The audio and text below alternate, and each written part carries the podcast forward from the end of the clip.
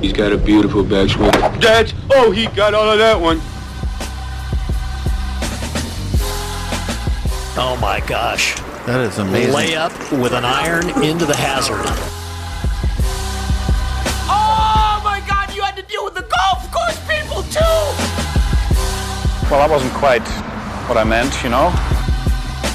What's up, everybody? Welcome into another edition of the 73rd hole. Colby Powell, Taylor Williams, and Sam Humphreys with you as always. And as you know, we are the official podcast of Golf Oklahoma. Head over to golfoklahoma.org. Check out everything that they have to offer. Special episode today is we've got a great interview coming your way. We are joined on the 73rd hole by PGA Tour Pro and uh, local favorite, Talor Gooch. Taylor, we appreciate you joining us. Just made it back from uh, Riviera. Pretty good week out there. Yeah, it was a good one. It's uh, it's one of my favorite places uh, each year. So it was uh, it was nice to have a good week and good to be back home when uh, the snow is all melted. Yeah, you got here at the exact right time. It was uh, negative temperatures last week. Good week to be out in Los Angeles. Uh, just kind of talk to us about that event. Obviously, one of your favorite courses uh, on the PGA Tour, and you got to play with one of your best friends on tour. I know Max Homa on Sunday, who ended up hoisting the trophy. He showed you a lot of love on his podcast yesterday. So just kind of take us through the week, what it was like, and and how you played and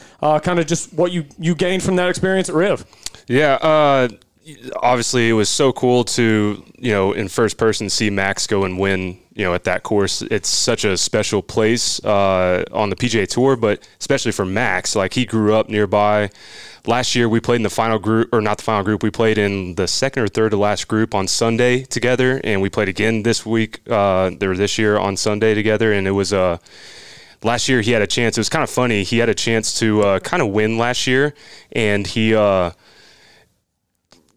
I'm to say with like two holes to go, he was within a shot or two, and um, and so he he gets to 18, and I think he's one shot behind, and he hits it just over the green and hits a ship and leaves it like 15 feet short, and this was pre-COVID times, so there was fans everywhere, right? Yeah. And so twenty thousand fans on that hill. Yeah, exactly. It's just you're surrounded by people, and uh, but it's dead dead quiet. He has a putt to for par, be clubhouse leader if he makes it. He's one shot back, and um, like I said, we were the either the second or third to final group, and and so if he makes it, you know, there's there's a chance he could get in a playoff, could possibly win a golf tournament, and uh, and he's literally stepping into it and he's kind of wiggling. He's about to hit the putt, and someone yelled "Gooch," and it was dead quiet, and someone just yelled my name, and so he had to back off, and the the person ended up getting kicked out of the golf course and everything. So.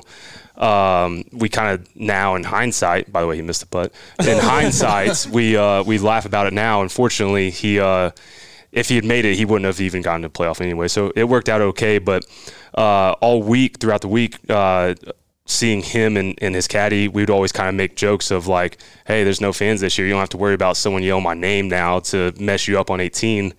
and um, and so no, it was it was just it was a cool week. Uh, like I said, it's just one of the best on tour for sure. But um, unfortunately, I didn't have my my A stuff, uh, especially on Sunday. I think I was just telling my buddy Vic that I think I only hit seven or eight greens on Sunday. I just wasn't hitting it that great, but um, nice finish if, though. Yeah, yeah, and so I persevered, had a good finish. But uh, if I wasn't going to win, there's no doubt that I, I, was rooting for Max, and so it was it was really cool to see him uh, get it done. Yeah, I, w- I want to personally thank you, Talor, because I had you as my one and done pick this week, and your last back to back birdies obviously did a little bit more for you with FedEx Cup and, and currency amounts, but it gained me a little more points in the pool, so I appreciate you for yes, that. Yes, sir. And um, you know, obviously, you and Max have been been friends for so long, and obviously at the time you second to last group, you had to assume Max's birdie putt was obviously the win of tournament because Burns was kind of falling apart down the stretch you obviously finished birdie birdie, so you're kind of on a little bit of a higher cloud. You know, dinner's going to taste a little better that evening.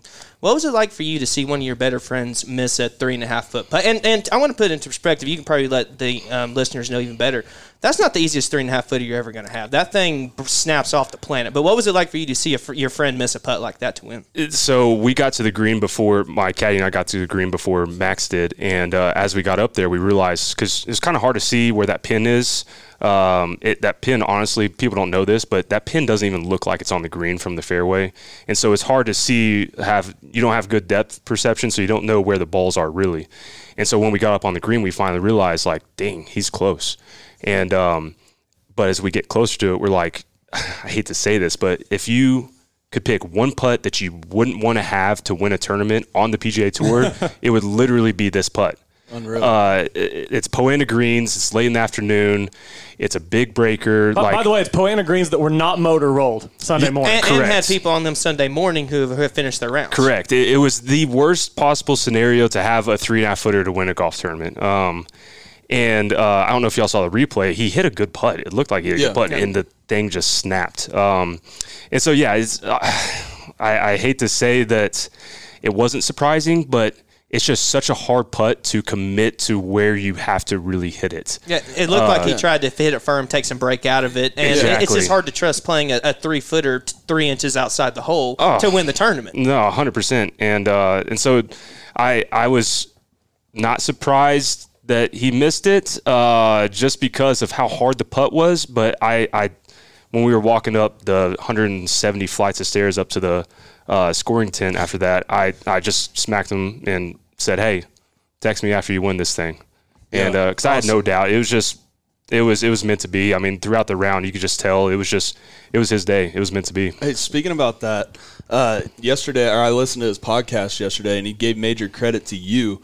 Um, and he, he brought up a thing that you did on 18 to kind of keep him calm. And I wanted to ask if you did this on purpose or not. But he said you kept telling him this long story on 18 to kind of get his mind off it. And he thinks you did it on purpose because you knew him that well and knew that maybe getting his mind off it. Max is the kind of guy that is more talkative and everything, and, and it's kind of more of that uh, personality and everything. I didn't know like either what the story was about or if you did it on purpose or kind of what were you doing as a friend there on 18. Yeah, was, so before the round, I was in the uh, fitness trailer warming up, and um, Brian Gay walked in and he told a crazy story about Sprewell that is for another time. uh, La- Latrell Sprewell, Yeah. It's a crazy story. Uh, another another day in time, but uh, so we're walking uh, the first tee shot of the day. We're walking down, and his his caddy Joe is awesome, and uh, I've known him for a while as well. And so we're walking down uh, the after the tee shot on the first, and I, I'm like, bro, I gotta tell you this story. And so I tell him, and so he goes, hey, do you want like do you want Max to hear this? And I had the thought, I'm like, man, this would be a good story to have later in the round if either of us need to get away from the Yeah. you know from the moment. And so I was like, nah, I'll just tell you. And so I told him the story. And then after we walk off, or we're going up to 17, the second tee or the second shot on, eight, on 17, the par five, and uh, I was like, dude, Max, I got to tell you this story. And uh, and it's a it's kind of a thorough story, so I knew I could start kind of in the middle of 17, Right. and it would finish kind of in the middle of 18. And knowing where I was, I wasn't gonna you know have a chance to win, and I knew Max was, and I knew how dang good he was playing. I was like, man, this would be a good time to kind of get his mind off things. And so we uh we, we made that story happen, and unfortunately, he missed the three footer, but um, but it, it ended up working out. Yeah, and by the way, everyone, fortunately, he won. Uh, fortunately, the three footer didn't matter, but the up and down he had on 17 was, I mean. Top notch. I mean, it took Out of the bunker. the bunker shot he hit. Bad, it, gets bad over- lie out of the bunker too. It And wasn't gets a good over- lie. yeah, It Yeah. gets overshadowed because of his shot on 10. Ex- and then he obviously hit the great shot into the par three on the second playoff hole, but we forget about the up and down he had Oh on my 17. gosh! Like the the stones it took to hit the bunker shot he hit, like uh, it was top notch. you, got, you got up and down from a similar, very similar spot, though, didn't you? I had a way better lie. I had a way so his was like in a rake spot, kind of flat. I had a little bit of an uphill lie. I just I had a way better shot, and I wasn't trying to win a golf tournament, so it was a little Yeah. bit easier. Right. Yeah, so I mean, you've been on, on tour for a couple of years now, and I know we talked to you last year, talked about your journey coming up, Q School, Mackenzie Tour, all that, working your way at the at the time the web.com and onto the PGA Tour. Now, now you're getting into a place in your career where you've had some high finishes, had a couple of top fives this fall, had the uh, the good finish this week at Riv. How do you feel like your game is building toward that first win on the PGA Tour, where Max Homa is patting you on the back and saying, "Hey, you got this. Go get this done." Do, do you feel like you're close? Is that something you focus on that you obsess about? I'm always fascinated with the mind of professional golfers whenever it comes to you, you know the difference between having a good week and finishing T7 and having everything go right and hoisting that trophy. So, so how do you balance? Continuing to grow and getting better, but also focusing on getting that breakthrough win. So I, I think Tony Finau is a great example. I mean, he's been an absolute machine for the last six months to a year. I mean, and obviously even further back, but especially the last six months. I mean, he's an absolute machine. But it just shows you that I mean, the golf gods are a real thing.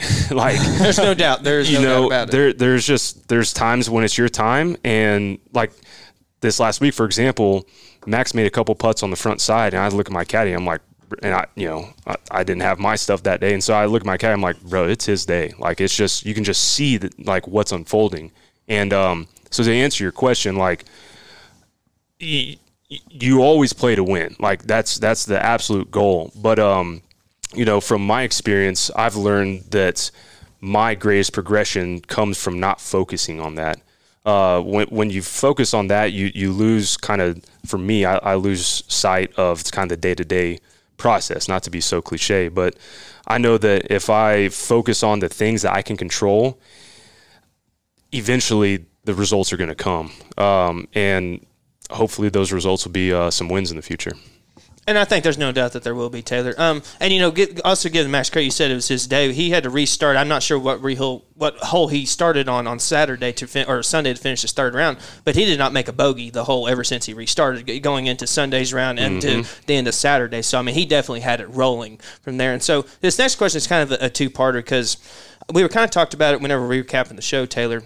Th- um, did you feel like it was a benefit or um, kind of a non-benefit to have finished your round Saturday evening instead of being one of those people to come out and play Sunday morning? Because, like Colby had mentioned, they didn't they didn't mow the greens at all, so the greens had slowed down tremendously. Definitely different feel when it comes to that. So th- this is kind of my first part of the question: is did you did you feel like that that was a benefit that you were able to get done? You were able to sleep in, obviously, and get your rest and do that thing, or would you have preferred to go out and have to play a few more holes to get used to the conditions a little bit?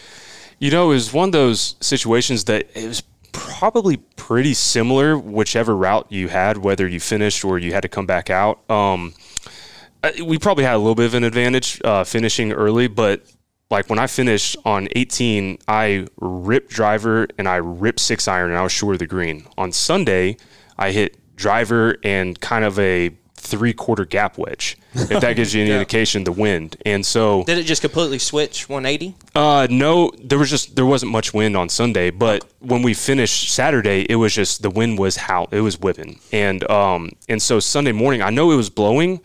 I just I don't know if it was blowing as much, um, and I, I I have a hard time thinking it was blowing any harder.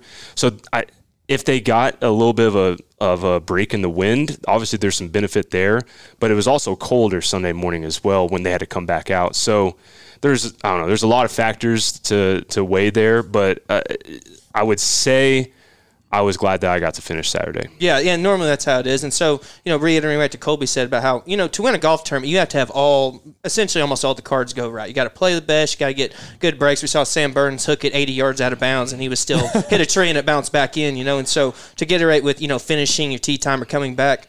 How have you noticed? You know, we always talk about with the British Open being, you know, the late tee time will get a break as opposed to early break. How much have you noticed that just on a week to week basis? Do you feel like that a morning late tee time versus a late morning tee time does that? How much impact does that have on on a, just an average week? Yeah, I mean, I would say 50 to 75% of the time, uh, whichever way, like, you know, there's a there's a difference in the waves. Um, it's not an every week thing, but it's more. It happens more than it doesn't happen. Uh, where you would rather be in one wave than the other, um, especially like on the west coast because uh, with the sun going down early and like having to start you know super early uh, on either Thursday or Friday. It, you just you get a lot of varying conditions of weather, and so if you're able to, and really even the Florida the Florida terms that are coming up, uh, like you, you, you Yeah, I mean, Bay, ha- Bay Hill last year was a borderline U.S. Open. Oh, it- by the way, the greatest round I've ever seen on that note is Max. I played with Max Saturday at Bay Hill. It is the greatest round I've ever seen. He three putted from three feet on the last hole and had the best round of the day by two or three shots. I remember that, yeah. Because I remember I looked on the app and it was like you could see a little triangle around the hole on 18. I'm like, what in the world happened? And because and you saw it, and it, it- but he was beat everyone by three shots that yeah, day. yeah, and he three putted from three feet on last. Like it was Yeah. the craziest. Uh, but yeah, so I mean, having the uh, the better wave, it, it's it's crucial. Hey, so TG, what have you been working on lately? Because when I'm looking at your stats here, I mean, these are just your stats from last week. I mean, you're 1.6 strokes gained up on the field, and it's been like that consistently lately um, compared to maybe your past years. I, what have you been doing different, and what have you been really focusing on? Obviously, like tee to green, your stats are great, and your putting stats are great. Um, I mean, what what have you been working on lately? Um, kind of when you're at home. So my rookie year, uh, this is this is my fourth season, I think. Yeah, fourth season. So my rookie year, I really pinpointed that I needed to be a better driver of the golf ball, and um, and so I just it, it, it was a focus of mine. Um, and it, my rookie year, I could tell uh, whenever I I hit a bunch of fairways, whenever I was driving it well, like I just this sounds so super simple, but when I was driving it well and hitting fairways, I was playing well. Yeah. And um, so it just it really stuck out to me. I'm like, man, I need to I need to hit more fairways and I need to hit more fairways with driver. And um, because there's a lot of opportunity on tour, I fortunately have the the length where I don't have to hit driver a whole bunch, but hitting driver a whole bunch and hitting driver a whole bunch in the fairway, it's a huge benefit. I will say you're Um, the best three wood player I've ever seen live. you Thank- you thank love you. the Stinger three wood. I do, I do, but unfortunately on tour, that uh, isn't always the. I mean, you look at the best. That's how I always put it. You look at the best ten to fifteen players in the world. Generally speaking, they all drive the crap out of it. Yeah. and so um, the old, you know, the old adage of drive for show and putt for dough. That's not necessarily true anymore. Um, and so for me, the last uh, year and a half to two years, uh, uh, the the driver has been you know such a focus. I've been working hard on it, and it's it started to pay off. Well, while we're on the subject of the driver, TG, what do you think about um, the USGA coming out saying they want to dial it back? Do you have any thoughts on that? As far as like you're a younger guy, I've talked to some older guys. I'm actually doing a story on like uh, Scott Verplanks of the world, Willie Woods of the world, and they're not as in favor of it. But what does a younger guy on tour kind of say? I, I feel like um, you might have a different opinion. Did y'all did y'all see uh, Rory's take on it? At Oh, yeah. Waste Yeah. Man? Absolutely. It was hundred percent spot on. I mean, we're at a we're we're in a game where it's trying to we're, we're trying to grow the game, and growing the game is not chicks dig the long ball. Yeah. like hitting it far, hitting it long. that is that's what you that's what you want to see. That's that's fun. It's exciting, and the USGA trying and the R&A, the governing bodies of you know golfer, like when they're trying to take that back, it's just I think it's terrible for the game. Uh, my my caddy and I were just talking about it in the last couple of weeks. Um, in baseball, uh, in the big leagues, they play with uh, wood bats, right? Right. It's the only profession or the, the only level of their profession where it's it's uh, it's wood bats. So they basically almost play their own set of rules. In my opinion, that's how I think golf should be. Like the 99.9% of golfers that are average to terrible to good and everything in between, they don't need to be like, you know, taken back on their, di- you know, they don't need that. The PGA Tour, the, the best, best in the world, yes, I, I can understand and see where, you know what, some of these golf courses that we're playing that are, you know, the traditional, the just the the greatest of all time. Some of them are becoming a little bit obsolete. So let's not punish the other 99.9% of people because the game is growing. Yeah. And that's the thing. The game is growing, and because it's growing, that that's great for the game. But don't set it back because of the 0.1 percent. Right. And then you have the problem of when do you change all that stuff? Is it in high school or college or Right. once you turn pro? Like in competitive golf's different than baseball a little bit. Like Mm-hmm. you know what I mean? Like it, changing the ball is a lot different than changing the bat in my opinion. But you know, Yeah. it's just a lot more I totally agree with what you're saying. Well, Yeah. and you say chicks dig the long ball. E- Everybody digs the long ball. Yeah, I went out. My wife and I went out to uh, Pebble Beach a couple years ago when Gary Woodland won, and and watched that day. And I was. I, I followed Rory for a few holes, and I was dumbfounded watching Rory hit driver. Rory, I'm a really small guy. Rory's not a ton bigger than I am, Mm-hmm. and I was just stupefied watching him hit driver. It stayed in the air for what felt like 30 seconds. It it moved about two yards, and it, it seemed like it got lost in the clouds while it was in the air. And I'm thinking to myself, I'm like does the USGA really want to make it to where somebody like me goes to a golf tournament and sees Rory McIlroy hit a ball the same way I would hit a ball? No, no, no. I want Rory McIlroy to hit the ball like he's a superhero. Mm-hmm. Because to an average Joe who goes to Pebble Beach and watches Rory McIlroy hit driver, he is a superhero. It's different. It's like when I go watch LeBron James play basketball. it's different. He's a superhero. He's not he's not the same as me. It's mm-hmm. it's a different level, and and I don't understand why they would want to take that away. I, I'm curious if they did dial the distance back or anything like that.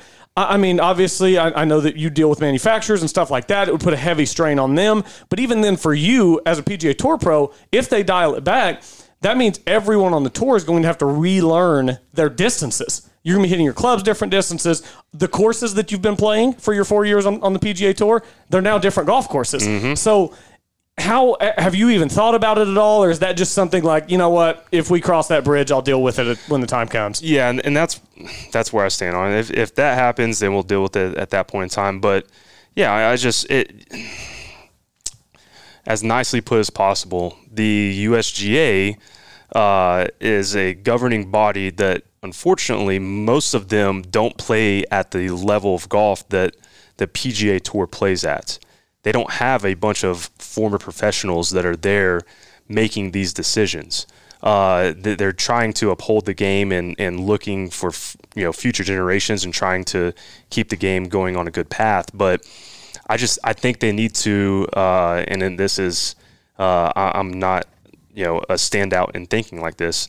They need to involve some more of the best in the game to make these decisions. uh, and, and 100%. so I don't know. It, it's it'll be interesting to see what happens, but I uh, I hope they don't dial things back for the game, plain and simple, because I think it will be more detrimental than it will be helpful. Yeah, Thank I think, you, Talor. I, I think Thank pretty, you. I think pretty much everybody on this show agrees with you. Uh, Taylor Williams gets very fired up about the distance debate because it's all about growing the game, and we don't want to hurt the game. Uh, one thing that we love is Diffee Ford Lincoln. Diffee Ford Lincoln is just 15 minutes west of the OKC Metro, and uh, they've been selling cars and trucks to Oklahomans for 66 years. Go on by and check out the new 2021 Ford F-150 or the all-new Lincoln Navigator. You can deal directly with the owner. That's right. Give the Diffees a call and feel free to ask for Lane Diffee, who is the owner. You can deal directly with him. Diffee Ford Lincoln, just 15 minutes west of the Metro on I-40 in El Reno. Go see our good friends at Diffee Ford Lincoln. Uh, Talor, you, you've been on out on the West Coast, some good golf there. Now you're headed to Florida. Uh, next week is Bay Hill. Then you've got the Players. Then you've got the Honda. I know you'll be in all three of those events. How do you do, do you change your preparation at all? Because it's a different style of golf, California and Florida. It's different greens, it's different grasses, it's different weather. So so how do you now in this one off week reset your brain to go from California golf to Florida golf? uh, coming back to Oklahoma helps. Playing Yeah. in some wind, playing in, in you know some bur- uh, some bent fairways and everything. That that's helpful. But yeah, I mean it's a completely different style of golf. Um, you know that's the the good fortune of now being in my fourth year that I am aware of kind of the adjustments that are going to be made. Um, your expectations of things change, and you just you're just more comfortable with that. You know, uh, progression from kind of you know perfect weather, Poana, you know, greens, uh, really good greens to more of the Bermuda, grainy, you know, kind of some more wind, cooler in the mornings. Uh, yeah, I mean, it's a huge change, but um, it's nothing you can really do to prepare for it. You just got to mentally be ready for it.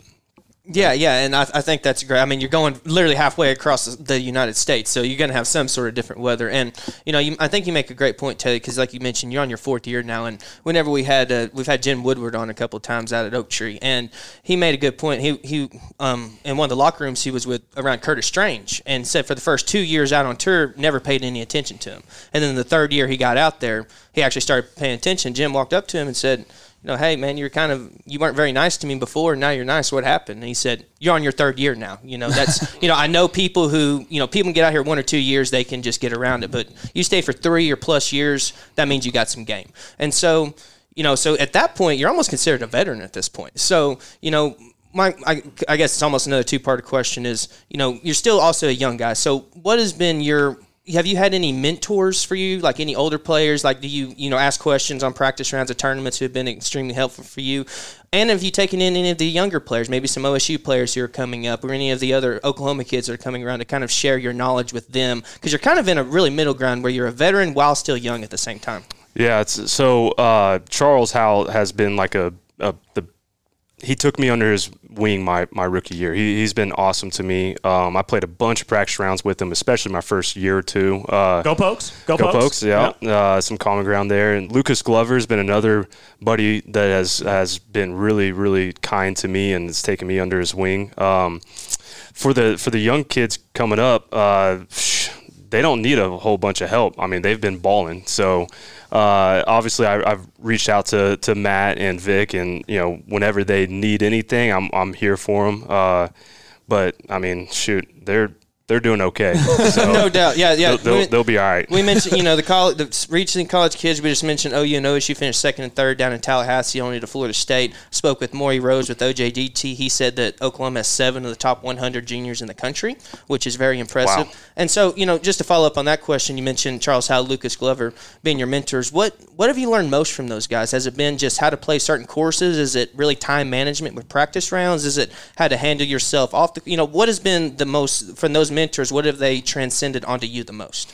So Charles is uh, an absolute golf fiend. Like he's a range rat. He spends more time like it, it's. I remember my rookie year being like I was out on the road for three or four weeks, and same thing for him. He had been on the road for a few weeks, and he was playing like 18 on Monday, and playing you know more on Tuesday for prep, and then playing 18 holes in the pro on Wednesday. I remember thinking, golly, like uh, he's got energy for you know being out here for almost 20 years now like and what i realized with that was that was what brought him comfort and confidence. And then lucas glover i remember there was a year i forget what tournament but like on monday or tuesday he didn't even touch a club. Polar opposite. And i remember thinking golly like they've just they've figured out what works for them and it's a different blueprint.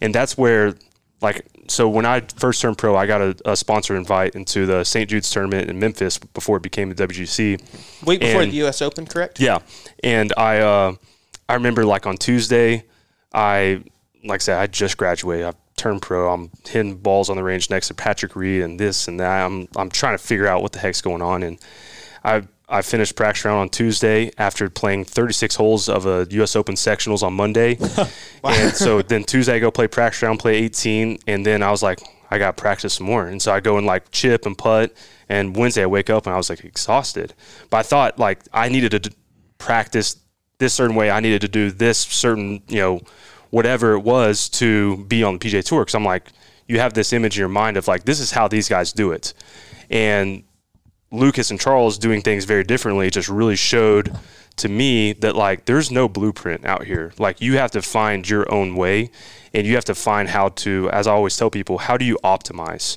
Optimize your skill set, optimize your time, optimize your like it's it's about optimizing when you get to this level. It, it's it's so hard to get you know all the juice out of the squeeze and the guys that can optimize the best have the most success and it looks different on everybody. And so that was the biggest takeaway was these guys do things drastically different but they figured out what works for them. And so that is the journey of figuring out how do you optimize like how do you get the most out of your time?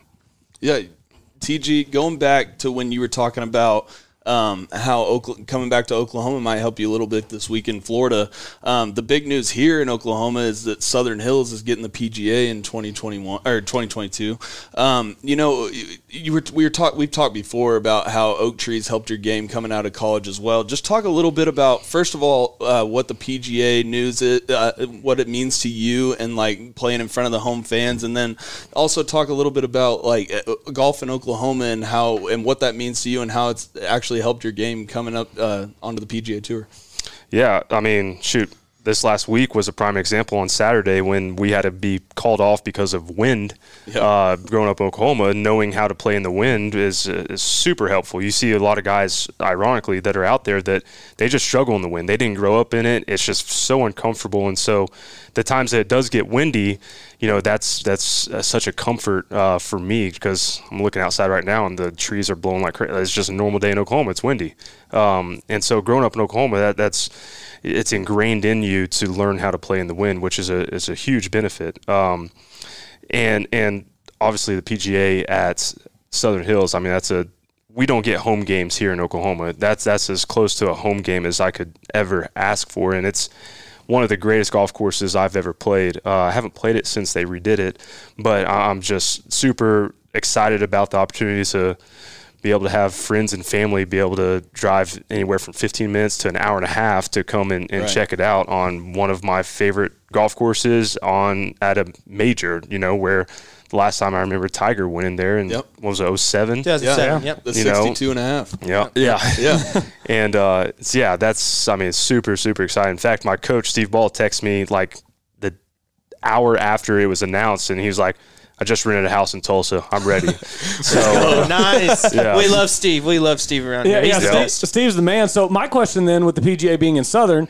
you just live an hour and a half down the road. Is that type of deal where maybe this summer or maybe even this May to try to get similar weather conditions? Are you going to make that drive a few times and try to get I don't know 10, 20 rounds under your belt at Southern if you can before the PGA? I hope to get up there. Um, but uh, I've I've tried to get up there a couple times and they haven't let me out there. So Interesting. You know that's uh maybe things in Tulsa are a little bit different than If they are in Oklahoma has a City. Southern connection, hit TG up. He's looking for a tee time, boys. Let's make sure he gets it. We'll- we'll He get needs him- it. We, we need Oklahomans to lift the uh, Wanamaker in 2022. Yeah, we'll get him on Southern before the PGA next year. Uh, one, one thing I wanted to ask you, and then we'll, we'll take a quick break. So you talked about optimizing your time. First things first, congratulations. Huge congratulations. You announced a while back you and your wife are expecting this summer your first child. Have you begun to think about what life is going to be like as a professional athlete and as a dad and continuing to optimize that time? So this last yes, so this last week uh, at Riv, I played with uh, a guy by the name of Matt Jones, who's been out there for I think it, he said this is was his 14th season. and he's been playing really good lately too. yeah, he has. And uh, by the way, I played with him for four straight rounds, which is wild. Yeah. How often does that happen? crazy. But I, um, so he has three girls, and so uh, I remember the first or second day, I was like, so I need some advice here. I got, I got, I got a baby girl coming. Uh, you have three girls. I'm like, you know, thoughts, you know, advice, whatever. Help me out. And um, and he goes, ironically, he goes, I think you will get better because of this because you will even learn better how to utilize your time because you're not going to have as much of it. He goes, and also for me, I got better after having kids because when I left the golf course, I wasn't thinking about golf. I didn't have you know that round on my mind. Like I'm I'm able to actually get away now because whether my kids are on the road or I'm FaceTiming my kids back home or whatever, like you're able to actually you know disassociate with that 75 you just shot and you're not in the room looking in the mirror tinkering with things. And it- it's just a way for you it's an outlet. It's a way for you to get away from the game when you're on the road. And so uh, he's like man I I don't know many guys that haven't benefited from uh, adding that layer to your life. So hopefully I'm the same Yeah, that's awesome. You will be. That's tremendous. Yeah, that's cool, and I'm, I'm sure that'll be a great experience uh, for you and for your wife. So why don't we do this? Why don't we take a quick break, come back on the other side, because I know we've got a lot more that we want to get into. Talor Gooch joining us today on the 73rd hole, hole PGA Tour Pro from here in the state of Oklahoma. Uh, of course, went to Carl Albert and then Oklahoma State. Reminder, head over to golfoklahoma.org, check out everything that they have to offer, and wherever you're listening to this podcast, Spotify, Google, Apple, whatever the case may be, go ahead and give us a five-star rating. Click that subscribe button. Hey, unsubscribe, resubscribe, re-rate. We would love that here on the 73rd hole. We're going to take a break. More coming up with Talor Gooch. When something the size of a golf ball hits your roof, you need to call McRay Roofing. McRay Roofing is Oklahoma's designer roofing service specialist. For years, Jeff McRay and the experienced team at McRay Roofing and Exteriors have served fellow Oklahomans by helping them with their roofing needs. McRay Roofing uses only top quality materials and professional crews to make sure that each job is done right so it will give you the years of service, security, and protection you need from the unpredictable Oklahoma weather. McRay Roofing offers residential and commercial roofing, ventilation services, and custom copper designs. McRay Roofing is dedicated to exceeding the homeowner's expectations. It's not just a roof, it is your home's crowning glory. Call McRay Roofing today at 405 692 4000. That's 405 692 4000. Make sure to also visit their website at McRayRoofing.com. That's M C R A Y roofing.com. Don't get caught with a leaking roof. Contact McRay Roofing for your free inspection today.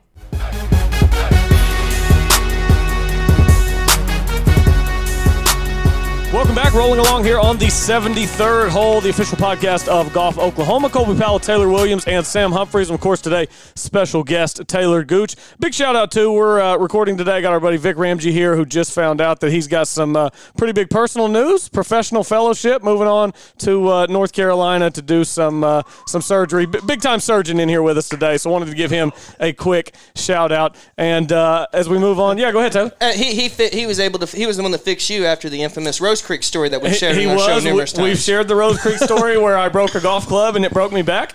And uh, Vic Vic stitched me up whenever we got all that done. So uh, shout out to him hanging out with us today. But we've got Talor Gooch with us, PGA Tour Pro, having some good conversations here during the break. But wanted to go ahead and kind of transition back into the game of golf, the world of golf, and uh, y- you know since COVID took place, obviously it kind of changed everything. Pre COVID, it was normal, fans, everything, just normal life. COVID happens, you come back.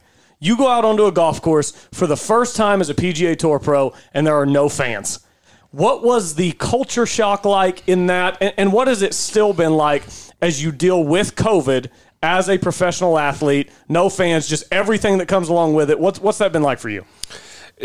you know, it's funny. So, uh, all of us out there, we, we kept saying in the beginning, it's like we're playing junior golf again because the only people that were allowed out were our coaches and sometimes our significant others and family and stuff. So it was like, you know, playing the OJGTs or playing, you know, whatever it was. It's, it was like junior golf again. Um, and it, so it was, it was a, such a weird time. Um, but also there were some benefits too because it was like you're not dealing with uh, some of some of the you know whether it's noises or like having to you know deal with some of the crowd and you know some of the just the extra stuff it's it, was it was weird it was nice in some areas but at the same time it's like i always tell people you know i, I grew up watching tiger and these huge crowds and you think of the pga tour and you think of of fans, you think of crowds, you think of this atmosphere, and the atmosphere just hasn't been the same since. And so we, I know,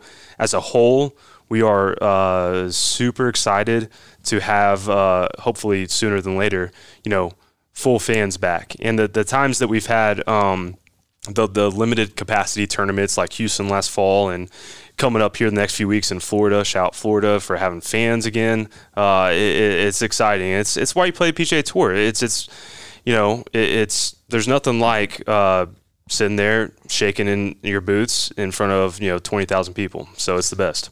TG, you mentioned the OJGT and everything around junior golf around here in Oklahoma. Um, what did like John Conrad mean to you growing up? And I got a bunch of Twitter. I, I tweeted out last night and asking for some questions um, from some fans, um, stuff they wanted to know, and the overwhelming majority wanted to know like your earliest memory of golf and uh, maybe talk a little bit about like where John Conrad is in your heart. Yeah, I mean, I, I my roots are John Conrad. My roots are the OJGT. My roots are, you know, growing up playing municipal golf in the Oklahoma City area. You know, shout out to Maury Rose. Uh, shout out to, you know, Steve Ball, Kelsey Klein, all these people. They're they're legends, local legends around here. That that's where, it, you know, that's that's what I think of when I think of my early roots. Uh, you know, when I when I every week that I play out on tour, you know, the the courses are just immaculate, right? And you can't help but think about, you know, growing up. Like for me, growing up at, I, I was always so excited to play Lincoln Park because the greens were phenomenal, right? Yeah, Th- always those were. they're always just sweet, right? And so, uh, anytime I hear uh, some of the players out on tour, that you know we're playing tournament, and they're moaning and and whining about you know. Uh, this course is this, and you know, the greens aren't this, whatever.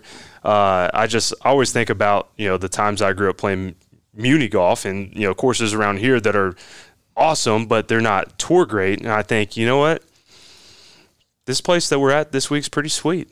It, it, it could be a little bit different. Um, so yeah, I mean, I, I John Conrad. I mean, it'll forever hold a, a special place in my heart, and uh, I, I always. So I, I'd like to uh, think that I do well coming down the stretch, and uh, I attribute a lot of it to growing up at Conrad because all of us have played Conrad here, right? Absolutely. Yeah. Yeah. Yeah. So the last three or four five holes. Like sneaky, you got to kind of hit it straight. You, got to like get it in the fairway. I mean, it's it's a good little finish, and so uh, it, it made me into the the golfer that I am.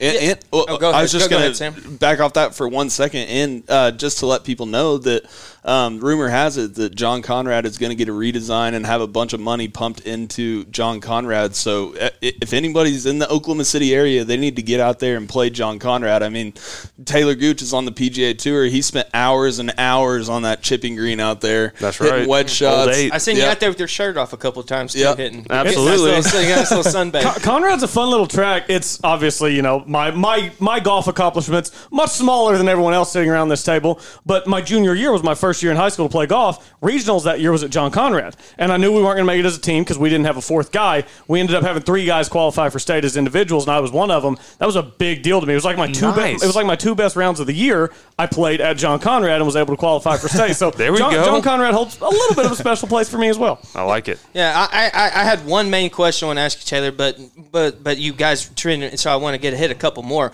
One is that one of the best rounds I've ever witnessed personally was you at John Conrad. I can't remember what year it was, but it was um, it was just the annual tournament y'all held, and we were playing together. And you shot a bogey free, whether it be I think it was si- anywhere between sixty three and sixty five. I can't remember. And, and Conrad's a par seventy two, by the way, so you were anywhere from seven to nine under bogey free, and. I remember, I think it was 15. Is 15 a little uphill par four? Yep, Yep. yep. Yep, I remember you had about an eight footer for par, and I was playing like complete shit this day. I just want to throw that out there. And I remember you had this eight footer for par, and I, I knew you were bogey free this time because I was keeping your card, and you made it, and you gave this nice fist pump, and I could tell how much that meant to you, and you know, just wanting to keep that run going. And so I wanted to share that that was that's that my even now today is one of the best rounds I've ever witnessed. So to add to that, I don't know if you remember this. Uh, two days before, I had my club stolen. I do remember that story. Conrad. Yep. No, so I was I was playing that round with a makeshift bag of you know who knows what from you know whatever years, and so yeah, that was one of the best rounds I probably ever played because I went from being honed in on what I had to. All right, two days later, I had to play, you know, with a bunch of weird clubs, and I just happened to figure out how to make it happen. So Yeah, that's man, that's brilliant. Get the club stolen, then play one of the rounds of your life. uh, I'm, I'm curious. So you grow up at John Conrad, you grow up in Oklahoma, and I'm I'm curious about playing different kind of grasses all over the country and stuff like that. So you play your college golf at Oklahoma State at Karsten Creek. Now Karsten Creek, it's a very unique place, and that's part of the reason I love it. I, I've been fortunate enough; I've played it seven or eight times, and every time I get out there, it feels like you're on your own planet out there. The zoysia is perfect. I mean, you you can't miss hit a wedge, you can't miss hit a chip from the fairway grass. It's just absolutely perfect.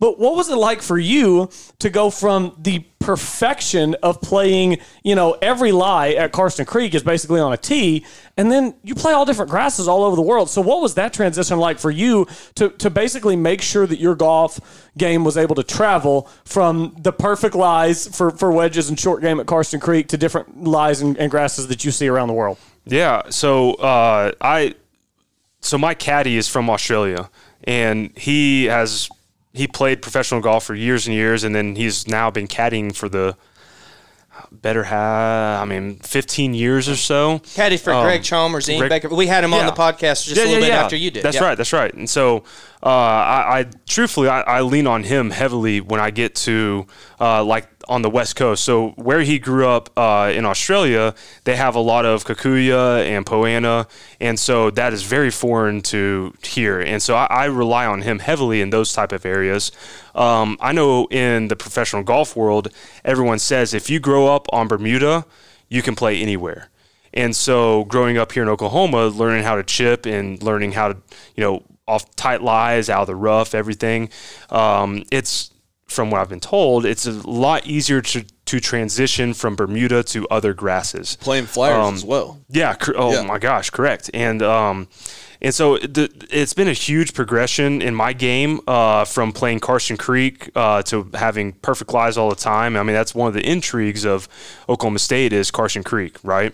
Uh, but also a huge uh, progression in my game was after I graduated from Oklahoma State and um, I came back home and to Oklahoma City and I was playing at Oak Tree National of playing on some more realistic type of lies. And uh, it just it makes you grow and you just have to be more precise. And and that's you know the precision that it takes at national is it's very much correlates to the precision it takes uh, on the PGA Tour, and that's that's been a you know a huge blessing to be able to play out national when I'm back home because it, if you can play at national, you can play anywhere. Absolutely, seventy nine point something slope rate or uh, course rating, one of the hardest in the nation. And I, I want to get to my main question eventually, Talor. But everyone keeps asking such great questions, and it's making me add more to it. So, um, going back to the course conditions, you know, you hear a lot about when people travel over to the Open Championship, they'll take a lot of bounce off of their wedges, right? Just because of the course conditions.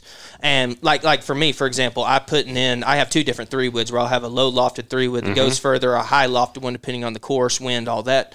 Do you see yourself changing either wedge bounces or you know do you have like a five wood and a two iron that you switch out with for conditions? How, how do you how do you make your bag setup depending on course, or do you just keep it the same every tournament?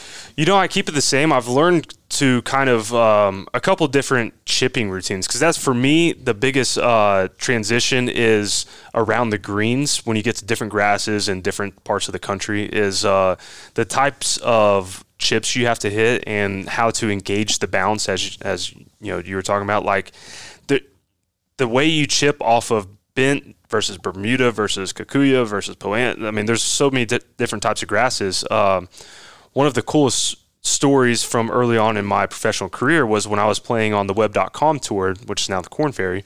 I qualified for the US Open and um, I'm out there hitting some chips at Erin Hills in 2017. And um, a guy by the name of uh, Roger Cleveland comes up to me, who is, uh, as a lot of people know, He's with Callaway now. He's correct? with Callaway now, but was one of the founders of Cleveland Golf, and um, he he now does the wedges for Callaway. And so he was out there, and and growing up from Oklahoma, I just always shipped one way and don't think twice about it. And uh, I'm hitting some chips, and he was like. Hey, I'm Mr. Cleveland. Um I was like, I know who you are. Um, I've, I've heard the name. you. yeah. and uh, he was like, hit a few for me. And uh, and so I was hitting a few chips, and he was like, do you mind if I take this wedge and go, you know, basically adjust it a little bit? I'm like, go ahead, do whatever you whatever you want. You're, you're Roger Your faith Cleveland. is in my hands Yeah. at this point. Yeah. And uh, and so about ten minutes later, he comes back and he has like two different wedges, and uh, he's like, all right, try some with this. And I just I don't do anything different. I just hit a few chips, and he's like, all right, try some with this. And then all of a sudden, I'm able to get like a softer flight, more loft. Like it's just I'm hitting it more solid, and it was just like. I never really knew about bounce and like how to engage and like all this, you know, all the it goes to like the specifications of a wedges, and I was just like, this is incredible. What just happened? And he goes, well, so because of how you lean the club, where you grew up from, you know, you you lean it a little bit differently. So like when you're going through the turf, it just it's going to react differently. He goes, the wedge you were using for this grass, it, it's just not s- super conducive. He was like, so I was able to shave some off the heel here, and this should allow you to get under the ball a little bit easier to get a little bit more, you know, loft and uh, a little bit more height and softness to your chips. And so that's when I first realized I'm like, so there's more than one way to, to do this, right? And um, and so that's when I, like I said, I first started working with my caddy, who is a great golfer in his in his own right, and uh, from then on, I started leaning on him a lot more because I was like, man, like you've been around, you've you've seen the different grasses, and you know what it takes and how to chip off of different types of grasses, and so uh, he's helped me immensely of learning how to, so that I'm not changing wedges every week and and you know different clubs every week and having to adjust. I've learned how to adjust my own chipping and my own you know techniques to different weeks and different grasses and it, it's a huge learning curve that's you know it's taken a few years to really trust and you know be confident in all right you know what we're gonna this week when we're in detroit we're gonna have to be a little bit more aggressive. We're going to have to move the ball around in my stance, and we're going to have to have a little bit of a different attack versus when we're in Florida, we're going to have to do it this way. And so there's just there's an involvement in your short game that happens once you start to travel the country and see different grasses when you have to be super super precise at you know the top level. What's what's your current wedge setup? You carry three or four wedges. I have four. I have a 60 degree lob wedge, 56 degree my sand wedge, 52, and then my pitching wedge, which is like a 47, 48 degree. Besides the uh, grinding off, the, which is something that is super underrated, I think that allows you to open up the face a lot better. Mm-hmm. Did did did uh, did Mr. Cleveland? Did he change all of your wedges? Was it just a sixty degree? And was there any other changes made besides the, the heel grind? Did you change the bounce on it? Did you change shafts in it? Um, what other changes? It was it was just a little bit with the heel relief and the bounce on the 60 uh, and the 56 as well. We I we he changed a little bit of, of that. but Um, you're hitting the shot, so we say we. Yeah, and uh, but no, it was. I, I think the 56 degree. It was he minimally changed it, but um, the 60 was drastic. I mean, I remember the first couple times I hit a couple chips when he brought the wedges. I was like, this is just completely different, and I can't regurgitate exactly what he said. He's way smarter than me, but I just remember thinking this works way better. So uh, I trust you, and I'm gonna do this. Did they change the uh, upright or flatness of it or anything like that? Uh, uh, did your wear same lie angle? No, no, yeah, that was all the same. He just changed, like he shaved some off the heel, like you talked about, allowed me to open it a little bit better, and uh, the bounce. It was just because we were playing up in Wisconsin, it was bent, right, and so there was a lot less. Uh, he he took a lot of the bounce off, so I could get under it better uh, without just flubbing it. Right. yeah. that's what we do when we play at a lot of hard pan courses around here. So No go ahead, doubt, Sam. No doubt. Hey, no. So I, I, I just want to change paces a little bit. Last night, uh, I got a text from one of our mutual buddies, Caleb Price, and obviously with Max Homa winning last week and everything, um, he mentioned on his podcast yesterday that uh, you guys have a little tournament called the Malapino. And uh, obviously, I've known about it for a little bo- little while. Obviously, I was uh, working with Ta- with uh, Caleb Price doing the Great Day podcast for a while, and he's the homie, he's the guy. But um, just uh, give us a little insight into what the Malapeno is, how it started, maybe what goes on at the Malapeno, and to kind of give the fans a little insight into how y'all are just actual normal human beings. So uh, I'll actually tie this into the U.S. Open where I met Mr. Cleveland. Um, I qualified for the U.S. Open. Uh, the sectional qualifying was like two weeks or so before the actual event, and um, and so Caleb uh, and Brock Wardell and Austin Manger. I mean, there was a bunch of my boys from back home that drove all night like I think it was Tuesday night. They drove overnight from Oklahoma City up to uh, Erin Hills to come and watch me on Wednesday, and obviously on the tournament as well. And uh, and so of course, in you know your your boys fashion, uh, instead of rooting for me whenever I did something good that week, uh, they would root for my caddy. and so I'd, I'd go make a birdie or do something good, and they're cheering for my my caddy's name is Malcolm Mal. Mal, and um, and so they were cheering for Mal, and so somehow they became the Mal Pals. Somehow they became the Malapino group. You know, it just evolved into somehow Malapino came out of it. I don't know how it happened, but it came out of it. So Malapino originates from Mal Baker. That's right. Okay. And um and so s- soon after that we were like, you know what? It was actually we were we had talked about we'd always spent the uh New Year's together, this this group of us, and um and so that was in 2017, and we had talked about like the end of that summer after US Open, we were like, man, let's do like a New Year's somewhere. Let's go somewhere fun. This group of us, let's go do something fun. And so uh, somehow, some way, that turned into okay, let's go do New Year's fun, and then let's make a golf trip out of this.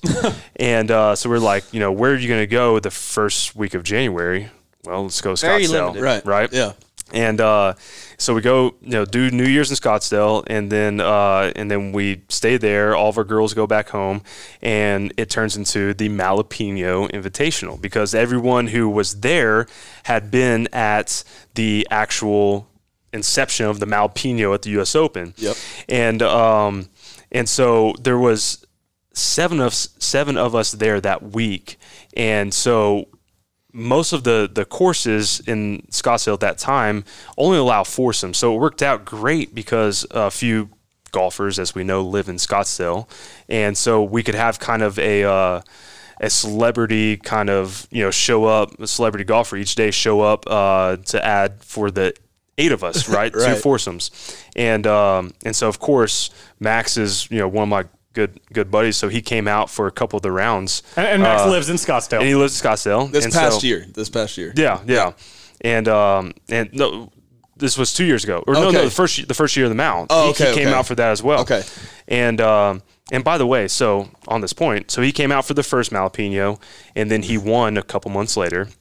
He didn't come out for the second Malapino because he was in this place called Kapalua uh, playing the Tournament of Champions. He couldn't make a Malapino appearance. Priorities. Uh, That- that's selfish of him, man. yeah. Come play the Yeah, Malapino. and so, and so he he didn't win a tournament that year. They didn't show up the Mal. So you know, and then this last year he comes, makes an appearance, and then he just won. So I mean, uh, there's a there's there's some good vibes in the Malpino. There's winners that come from that, and uh, and so anyways, yeah. So the, the Malpino it, it started at the U.S. Open, and it, turned into uh, kind of a, a fun little deal. And so, like you you asked, it comes from my caddy Mal Baker, who ironically now, so we we had a little logo made for the Malpino, and so it is now the Sunday shirt that I don't wear, but my caddy Mal wears. That's awesome. He wears the the logo on a shirt every Sunday, just Sundays, no other days of the week. So on Sundays, if you're ever looking on, I think it's his left sleeve.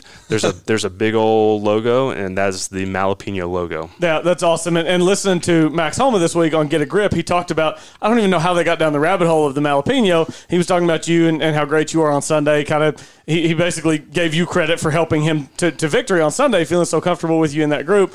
And whenever he talked about the Malapino, he made it sound like this big invitational. He, he was talking about like Talor Gooch hosts this event, this this Malapino event. And I'm like, that's so great that uh, that y'all do that. But let, let's have a little fun now toward the end of the podcast. So you're Carl Albert guy, right? Right. Another Carl Albert guy. JT Realmuto, one of the best players in Major League Baseball. He got his bag here recently. Is is that I know that y'all were in high school at the same time, it's kind of the same time we were all in high school. Do y'all keep keep together a couple of uh, professional athletes from Carl Albert? Y'all stay Oh, in touch? Yeah, no, absolutely. I mean, he's one of our boys. He uh, he actually was supposed to be coming to this last year, you know, a month and a half ago, the Malpino. Uh, but unfortunately, uh, about a week prior, he got the COVID, so he couldn't make the appearance. Um, but yeah, for sure. I mean, we that's you know very fortunate uh, where I grew up. When I grew up, we have a group of buddies that um, we all just you know support each other, and when there's a couple of us that are still uh, blessed to be able to still play uh, a sport for a living, and uh, him being one of them. So we, I mean, we, we just support each other so much. We love to see all of you, you know, all of the group have success, and uh, and so yeah, I mean, he, uh, like you said, he, he got his bag, and uh, he's he's doing good. Although he just broke his thumb, so Oh, no. uh, he will, um, you know, he'll he'll he'll be okay. But but yeah, I mean, he's man, he, he's one of the best, and uh, he's always been. I mean, for us, we, we all look up to him because he, he's he's held the standard uh, from athletically, you know, for this group forever. Yeah, I uh, I went to Chickasha and I played baseball my freshman and sophomore year before I switched to golf um, for, for medical reasons. And I remember I was sitting in the dugout when Chickasha played Carl Albert, and I was watching JT Realmuto play baseball, and I thought to myself, I don't know if I'm in the right place.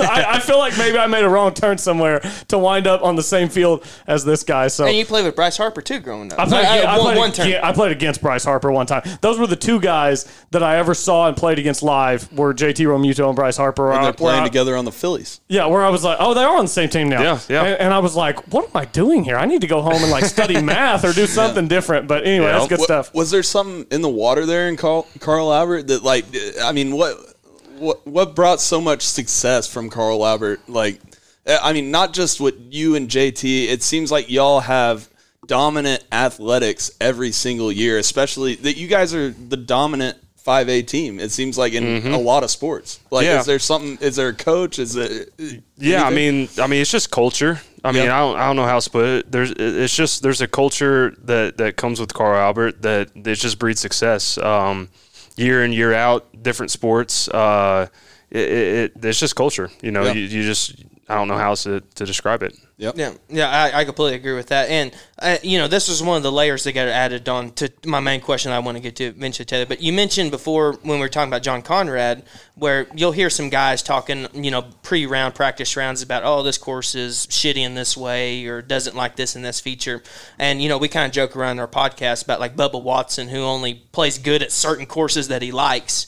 Have you noticed a correlation since you've been out there of guys that complain before the round and then either miss the cut or have a bad week or anything like that? Do you notice the negative talk implements the way that they play going forward through the rest of the week? Yeah, you know it's funny. So uh, a guy that uh, has had uh, supreme success. His name is Rory Sabatini. He complains all the time, and I he, he is. I've I play with him a lot. He's you know he's he's very polarizing. There's some guys that don't like him. I I happen to like him. Um, but he complains a lot and but he's had success. So again back to the blueprint like, you know, some guys figure out how to be successful and out there and he has figured out moaning and complaining has kind of allowed him to be successful. Now there are some guys who when they are moaning and complaining it leads to bad golf. Um, it was funny. So this last week when it was on Saturday, it was blowing 25, 30 miles an hour. And uh, we can deal with that here. But on those greens at that speed and that slope there, it, the balls weren't staying still. So they had to call us off. Um, and of course, so many guys are complaining and moaning and griping. And uh, I, I, is, I, I look to my caddy, Mal, and I kind of like in those situations, I kind of join in on the, the complaining because I'm like, inside, I know I'm like, dude, we're gonna be all right.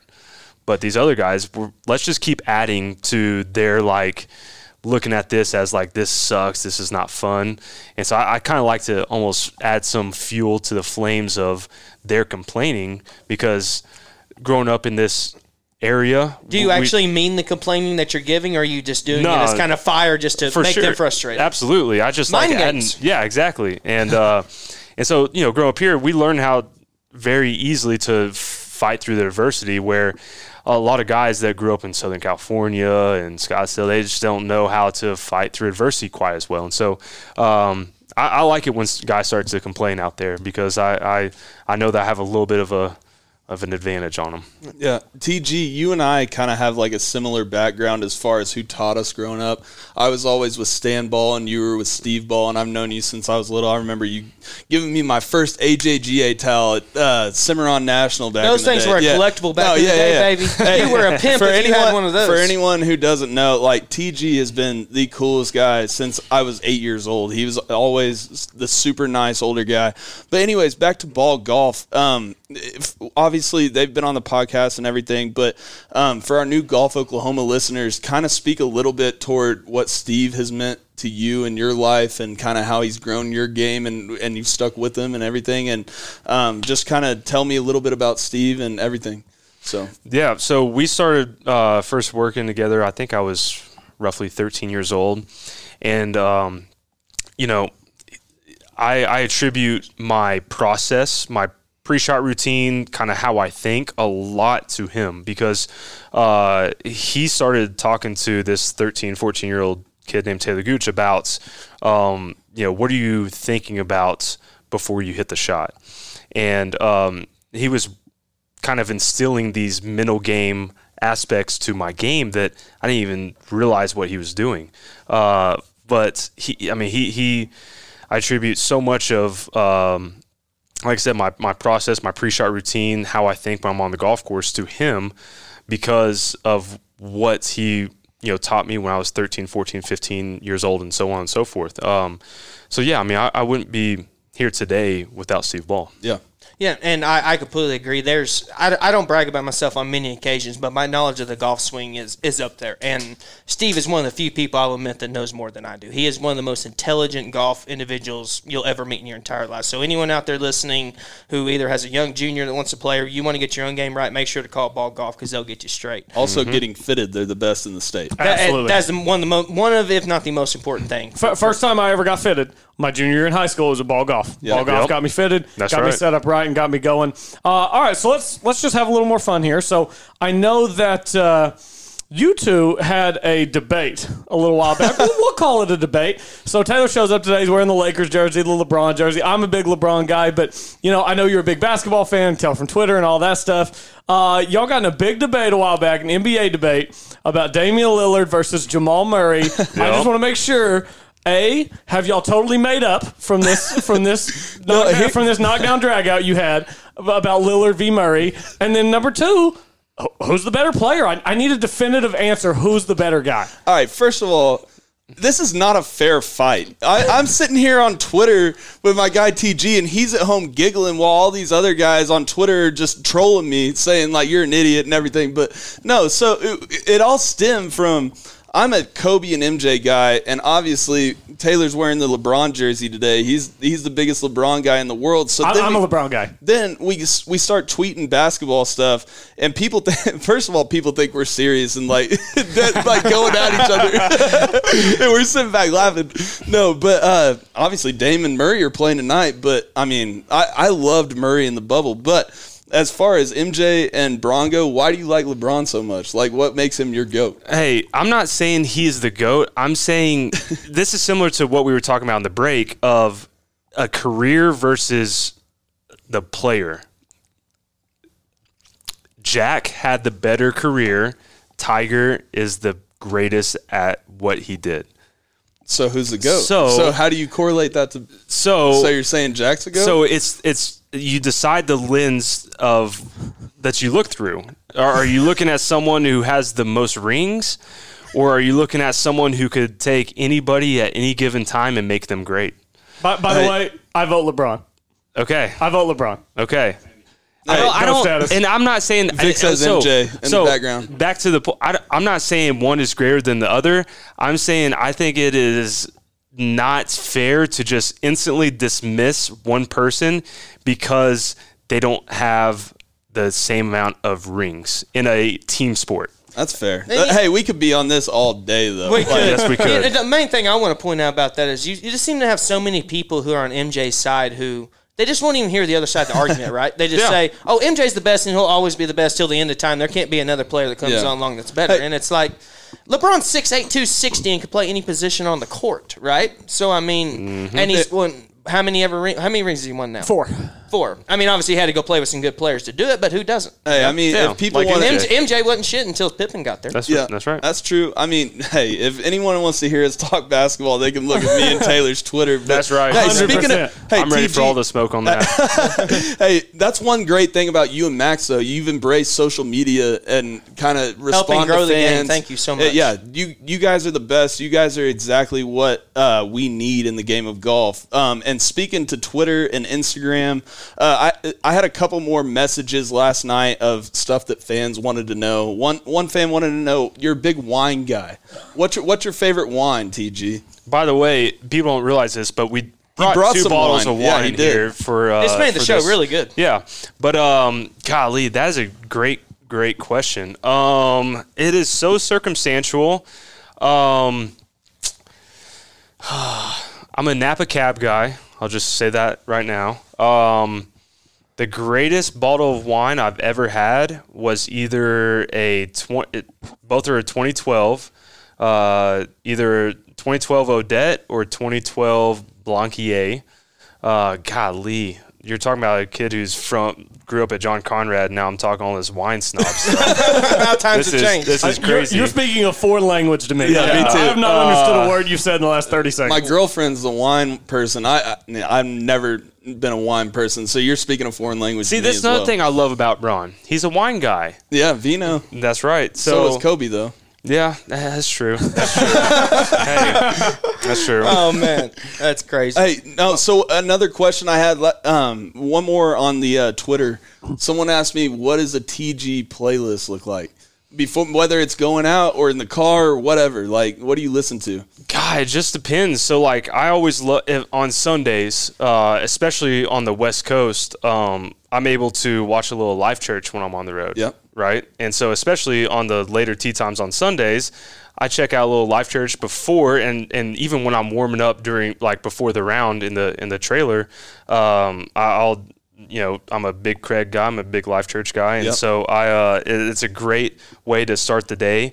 Uh, but I am from Midwest City, so if we're talking music, we're gonna we're gonna get a little bit of hip hop on there, a little Yeah. bit of rap, to. and so uh, I mean, uh, I'm kind of with you on this, Sam. I mean, Lil Wayne's kind of the goat. Uh, he is the goat. He said it in the one of his last remixes. That's right. Uh, but man, it's, I, it, there's so much music nowadays. I, I, I listen to so much, but I'm always going to lean to some rap. Yeah, it's hard to even keep track with it these days. But, but I'm curious. So this weekend, Max Homa, you know, after he wins on the podcast and post around, he talks about you, you know the process of being thankful. You know these thoughts that he has in his head. His wife telling him forgive quickly, all this stuff, and and kind of uh, bring religion into it a little bit, not a ton, but you, you know he talks about that stuff and how that helps him. So I'm curious you like conversations you have with your wife. You talk about life church. The, these different things that keep you in the right place mentally. How do you how do you balance all that you know conversations with your wife religion uh, you, you know conversations with your coach things that you do throughout the week to make sure that when you tee it up thursday through sunday you're in the right place mentally? So it's been really cool to see Max from an outsider's perspective, to see uh, a dude that obviously is uh, supremely talented and a great player, but has not reached his full potential because of his his thoughts and his his mindset and the things that uh, he thinks about and the things that he tells himself. He- And he talked about yesterday on his podcast that he has struggled with confidence in his career right, which is A lot of people do, which is crazy, f- you know, from my perspective, because I, you know, I watch him on the range and I'm like, dude, if I swung it like you, I freaking, I might go up to Tiger and be like, what do you want, dude? Let's make this happen. But you do swing it like him, if not better. it- you know, so to your point, like it's, you know, I, I, I've been very fortunate to grow up uh, in a, a church family, and and through my career, I so much lean on my faith and the man above to get me through all the toughest of times. And uh, and on in golf, as y'all know, there's a lot of tough times out there,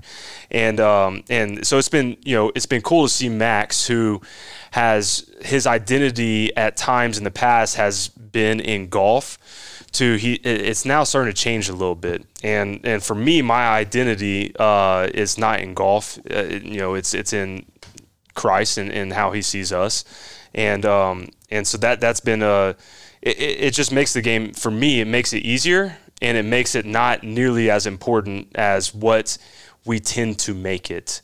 And it's so easy in this game. It's all encompassing. It's, you know, for me, how I prepare, I, I how I eat, sleep, practice, prepare everything. It is to, like we talked about earlier, to optimize. How do I optimize? And and so I try to do everything I can to give myself the chance to play and perform at the highest level possible. So it's easy, as Max has done in the past, and as we all do, to allow our success or failures define who we are. But um, that that's the, the the biggest key to my everyday life is to not allow that to be the thing. It's it's you know to my identity be in Christ, and so that that's a that's a huge point uh, of my daily focus. Yeah, and you know, we can, as all golfers, we can get in a point to where we're so entranced to where our life can be dependent on the number on the scorecard if you get so far down a rabbit hole. And then at that point, you know, you could be unhappy if you shoot a 75 compared to a 65, where at the end of the day, you should enjoy your life and love what you have, and it doesn't matter what the hell you shoot, you know, go out there mm-hmm. and do it.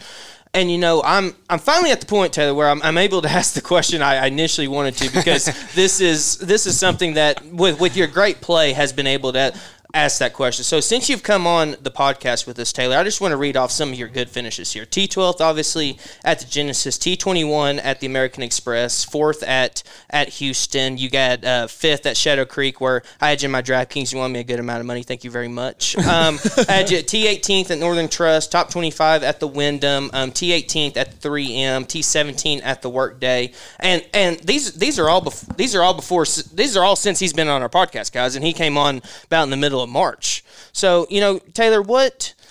th- and we talk about this all the time. Getting down the stretch in competition, you can't teach someone what the pressure's like on the 64, 65th, 60 cents hole of a championship. So, in the best way that you can, describe to, especially because we have a lot of junior listeners, a lot of them are the best in the state and around the country even. What what would you advice w- can you give? I mean, like I said, you can't put this in a textbook and tell someone how to do it, but from the best way that you can phrase it, how can you teach onto these younger guys what the experiences of, of you being in some of those final groups has presented to you? And also, too, what have you learned from that to progress going forward to where you're going to be hoisting a lot more trophies in the future? Did y'all see Daniel Berger's quote the other day after he won uh, Pebble? Which one? about uh, what it's like to win a golf tournament? I don't think I did. Oh my goodness! I, pro- I once as soon as you say it, I probably will remember it. so he said trying to win a golf tournament is like every hole is like a heart attack. That- that's a really good way to phrase it. Really, and it's true. I mean, you, you're just you're shaking in your boots the entire time, right? And there's no way to simulate it. There's no way to feel those feelings prior to going through it. Um, that's what makes the guys like Matt Wolff and Viktor Hovland and Collin Morikawa like their success at such a young age with such little experience. Like it's just incredible because it you just you need nothing simulates experience ex, except experience. You have to go through those feelings to know what those feelings are like to then be able to process that and react better to them in future times. So I, I was talking with Steve Ball, my uh, my rookie year. I finished, I think, T thirteen at Wells Fargo, the Wells Fargo Championship at Quail Hollow, and coming down the last eighteen is a it's a brute of a hole, and I had a chance to have my first top ten of my rookie year, and I was just uh, my heart was beating through my chest. were you, you? So you were thinking about the results of the term as opposed to what Steve Ball comes on and tells us about focusing in on, on the, moment. process. Yeah, the exactly. process, yeah. And uh, and so your mind's always going to go there. You're you're always going to be aware of what's going on, and so you're you're just you're going to be nervous, right? And you're going to be afraid of failing. You're going to have these nerves that are just going to overtake you, and to be able to overcome those is the key. To be able to deal with those properly, like you just like you said, there's not a textbook. There, there's not a way. There's not like a There's not an online course you can take to, to learn this stuff. Correct, and that's why I say like experience is best. So like my rookie year, when I was had a chance to have a top ten, my first top ten, you know, I'm, I'm shaking my boots. I'm so nervous, and I get through that, and I end up par in the hole. And at the time, it felt like a huge accomplishment. And this last week, I had a chance to, you know, I was basically in a similar position, and I just wasn't nearly as nervous. I still had nerves. They didn't subside, but I just felt so much more comfortable in that situation. And you feel like that's because you've been there before in the I've- past and you're starting to learn And I've- from those experiences. exactly. I've been there, done that, and I've experienced that. And and having that experience and just being comfortable in in those situations, for me, it has just it's come through time. And that's why I say when I look at the guys that are having this ultra su- success ultra early, it's just so impressive because for me, I've been able to have some success later on because of the failures early on.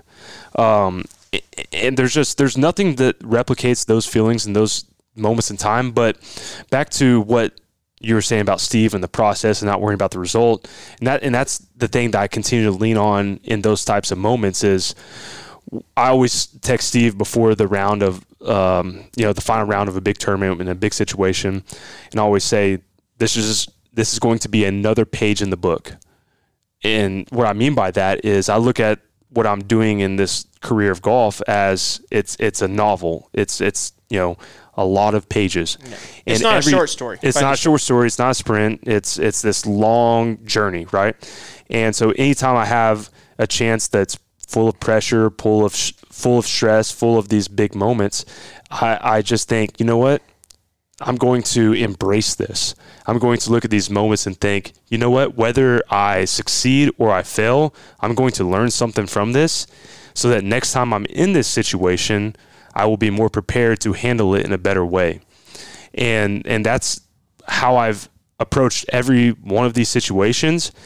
And it doesn't make it necessarily easier in the moment, but it is um, a calming sensation to have those thoughts to know that you know what whether i fail or succeed later on i'm going to be more prepared because i was able to embrace this moment. What no matter what happens.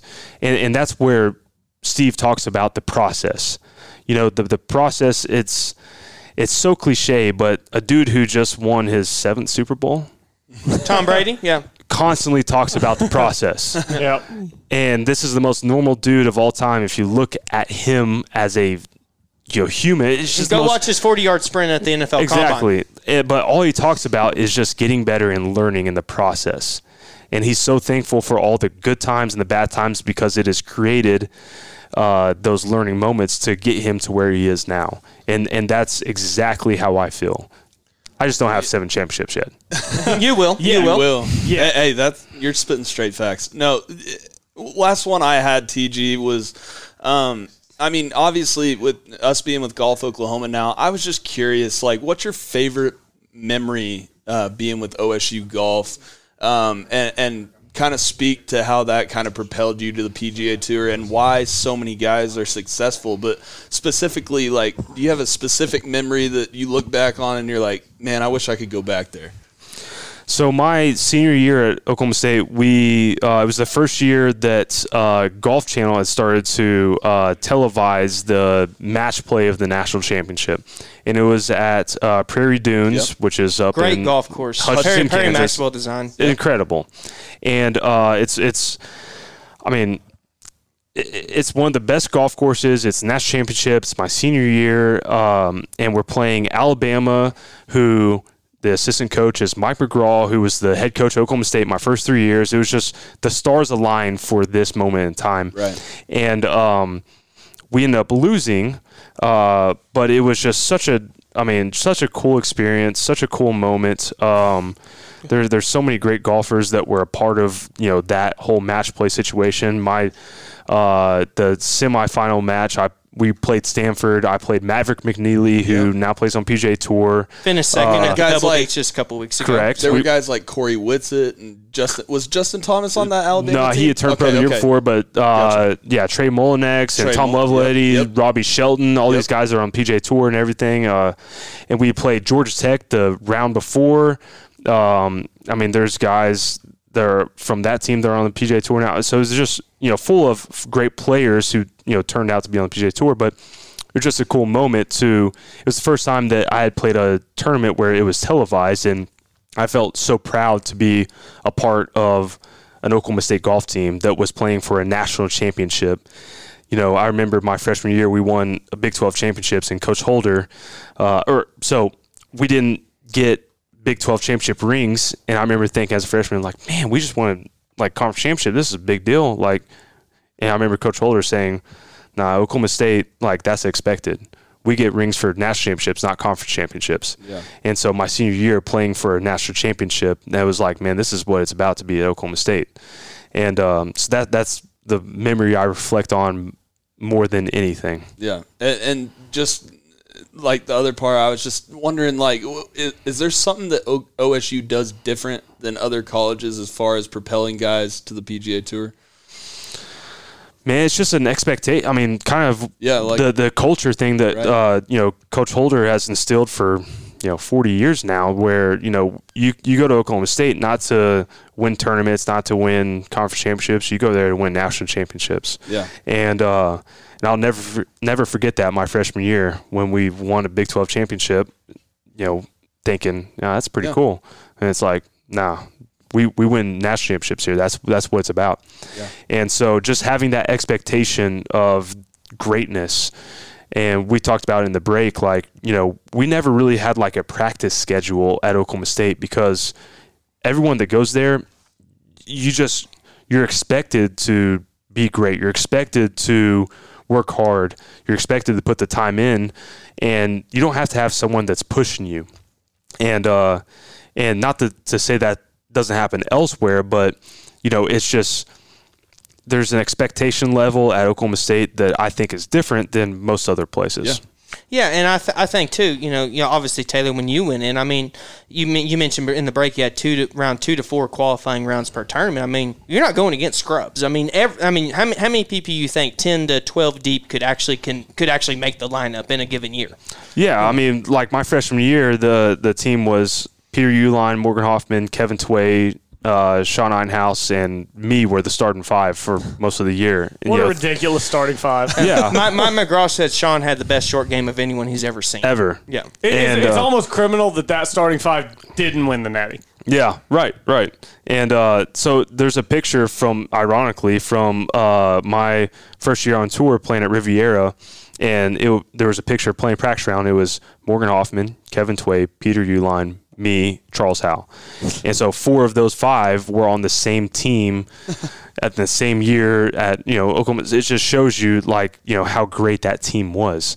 Um, but yeah, I mean, there's just, I don't know, there's, there's nothing like Oklahoma State golf. There's nothing that compares to it in college golf. And it just, it all comes back down to the, the, the culture, kind of talked about with Carl Albert, like on a much different level. The culture that is at Oklahoma State, and it all started with uh, the expectations that Coach Holder had, um, you know, 40 years ago. It's literally the hashtag, the golf school. Yeah. Yeah, Yeah. no doubt. And you know, like I said, you know, um, Karsten Creek has some of the best practice facilities in the world, and you're bringing in the best junior golfers in the country. I mean, I can't remember how you you were probably a top ten junior in the country at one point in time, and you know, you don't get there for no reason, right? So if you're if if it ain't broke, don't fix it. So give give the good players extra resources and let them do their thing, and Yep. then and then it's all going to work out. And you know, Talor, I think on my on on our end, we've almost gotten. We have a few more questions that our listeners sent in to um to ask you, but one question I got to ask you before we get to it, and it's completely ungolf related. Why do you have a hatred towards In and Out Burger? Who? Who? Um, for, I, I see on your story every you put any burger place you go to, you have Yeah. a poll, and you, you want them to vote the other one over In and Out. What, what's the hate for, man? so here's the deal. Uh, first of all, I didn't grow up on the West Coast, so I didn't have In and Out. We, we did not have it very often. Yeah, we, we, we, we had Braum's. that's right. Hey, Braum's. Shout out Braum's. Shout out Braum's Braum's. is Shout out underrated. Braum's. By the way, if if Braum's wants to get on the bag or get on my shirt or something, I am totally game for that. I, all I want is just I just want free mixes for life. That's it. Um, but uh, I always like to give specifically when we're playing on the West Coast because obviously In and Out is everywhere out there. I'd just like to you know trigger some of these uh, these West Coast people because the, they, the they Max just Homas of the world. that's right. They just they love their In and Out. And Is I'm Max just an in and out guy? he does. I don't, he strikes I don't me as know. an in-and-out guy. He likes it. I don't know if it's like his favorite, but uh, but yeah, they just they just rave about it. And at the end of the day, let's just call it what it is. It's just it's a burger. There's nothing special about it. So, so, so, do you think all these other burger places are actually better, or are you just just trying I- to super hate In and Out? Because do you actually like In and Out? Would you eat it? Yeah. So whenever we're at the Malpino in Scottsdale, one evening after we play one of the TPC courses, we always go to In and Out because it's good. It's good. But it's not what they make it out to be for a few reasons. First of all, the fries are v- the worst fries in restaurant The- the history. fries are not good. I will give you that's, that. That's Very average. That you have to, you know. What about the sauce? e- the sauce is good. Yeah, it's it's good. You- you- like the- you the said, sauce, yeah. it's good. Yeah.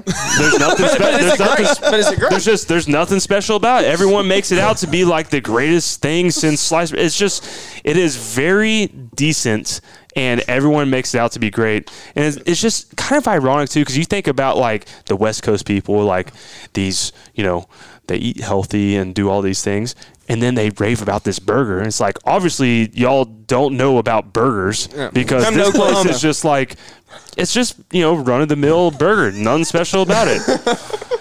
So uh, to, I, I just like to trigger all of them. By the way, the shout out to all the people that voted because pretty much everyone is beaten in and out thus far. So That's true. I mean, a lot of people probably say because I, when anytime I go to a burger place, the fries are a main essential part of it. And when- Absolutely. and when the fries don't hit the spot, it's just a complete letdown. Absolutely. I, I mean, So no animal style fries then.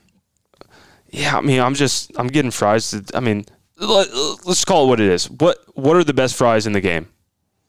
Five guys. Oh man. Five guys are five, five Guys guys, are good. fries are Mc- good. I Mc- mean, McDonald's is a classic. though. McDonald's. I mean, come McDonald's on. is a classic. Yeah. hey, Chick Chick Fil A waffle fries are pretty. Okay, dang. yeah, that's you- it. That's yeah. You gotta go that's to wa- those. that's Mickey waffle D's, fries. but though. I thought we were just going burger places. I mean, Mickey, Mickey, Mickey D's. D's D's is is a a burger, burger place. place. Come I know, on. Know. I- Come on, Kind Sam. of. You gotta throw oh, Mickey goodness D's and In and gracious. Out in the same cu- in the same group. but anyways, back to your point. Uh, in and out, in and out is very average, and I just I got I like to fire up people on on Instagram on occasion. So, so you're so you're kind of like me on Rickie Fowler, where it's like it's not necessarily that he's a bad player; it's bad. It's just you think it's a little bit overrated in the sense of coverage, and um, people love it in a sense. Ooh, that's a good conversation. You're just saying Rickie's overrated. I, no, Go pokes. Hey, Ooh. hey, hey, I, I would love, I would love to get your point on this, Ted, because I Okay. know y'all are really good Okay, friends. okay. Yeah, do do you think back because you caddied for Rickie at the Pub Links at, Yeah, at OU, at right? Jimmy, What- yeah, what, yeah, year, yeah. what year was that? I think in 20 or 2008. Golly, we're getting old. I, think know. it's Well, well, 2008. we don't have the we don't time have the Pub man. Links anymore, which is a damn shame. I Yeah, love I love I that know. Uh, the Pub Links was a blast. I, I caddied for Taylor Williams in the Pub Links, what, four or five times? It was an awesome event. Yeah, you made Great. it one year, and I lived Yeah. out on 18 and missed by one. Lipped out hard So- on 18. I still remember it. So and and, and look, I, I know Rickie's a tremendous guy off the course. My, my, I would want to ask you, Talor, when you caddied for him back in the pub links, and he's had mm, what five or six PGA Tour wins at this point, no majors, unless you include the Players Championship, which everyone decides to do. Wouldn't you think that he would have a little bit more wins and success than he has at this point? Um, I I mean, yeah, you would think a guy who's ha- has been in the thick of things as much as he has that you would think that they would hit more often. Uh, but I guess you know what do you consider overrated? That's I guess that's the debate it's a it's fair like point.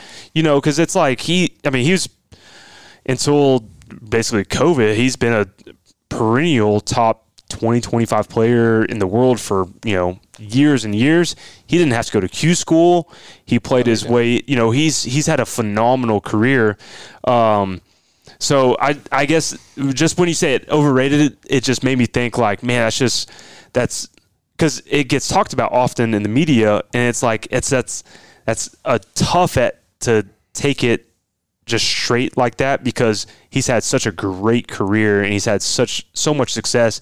And just because he hasn't won as much as the you know the the, the golf fan would have expected him to doesn't mean I, I guess that it doesn't mean he had he's overrated because he hasn't won as much. You know, Yeah. A prime example is of recent Tony Finau. Tony Finau, has been 100%. an absolute machine of recent. And uh, are you going to say like, you know, he's overrated because he hasn't won and he's had whatever many you know runner ups and top tens, blah blah blah. He's played great golf, like we talk about, and I don't know y'all know this, and most you know golf fans understand this. Like winning almost has been ruined by Tiger. Like the the idea of winning is just not.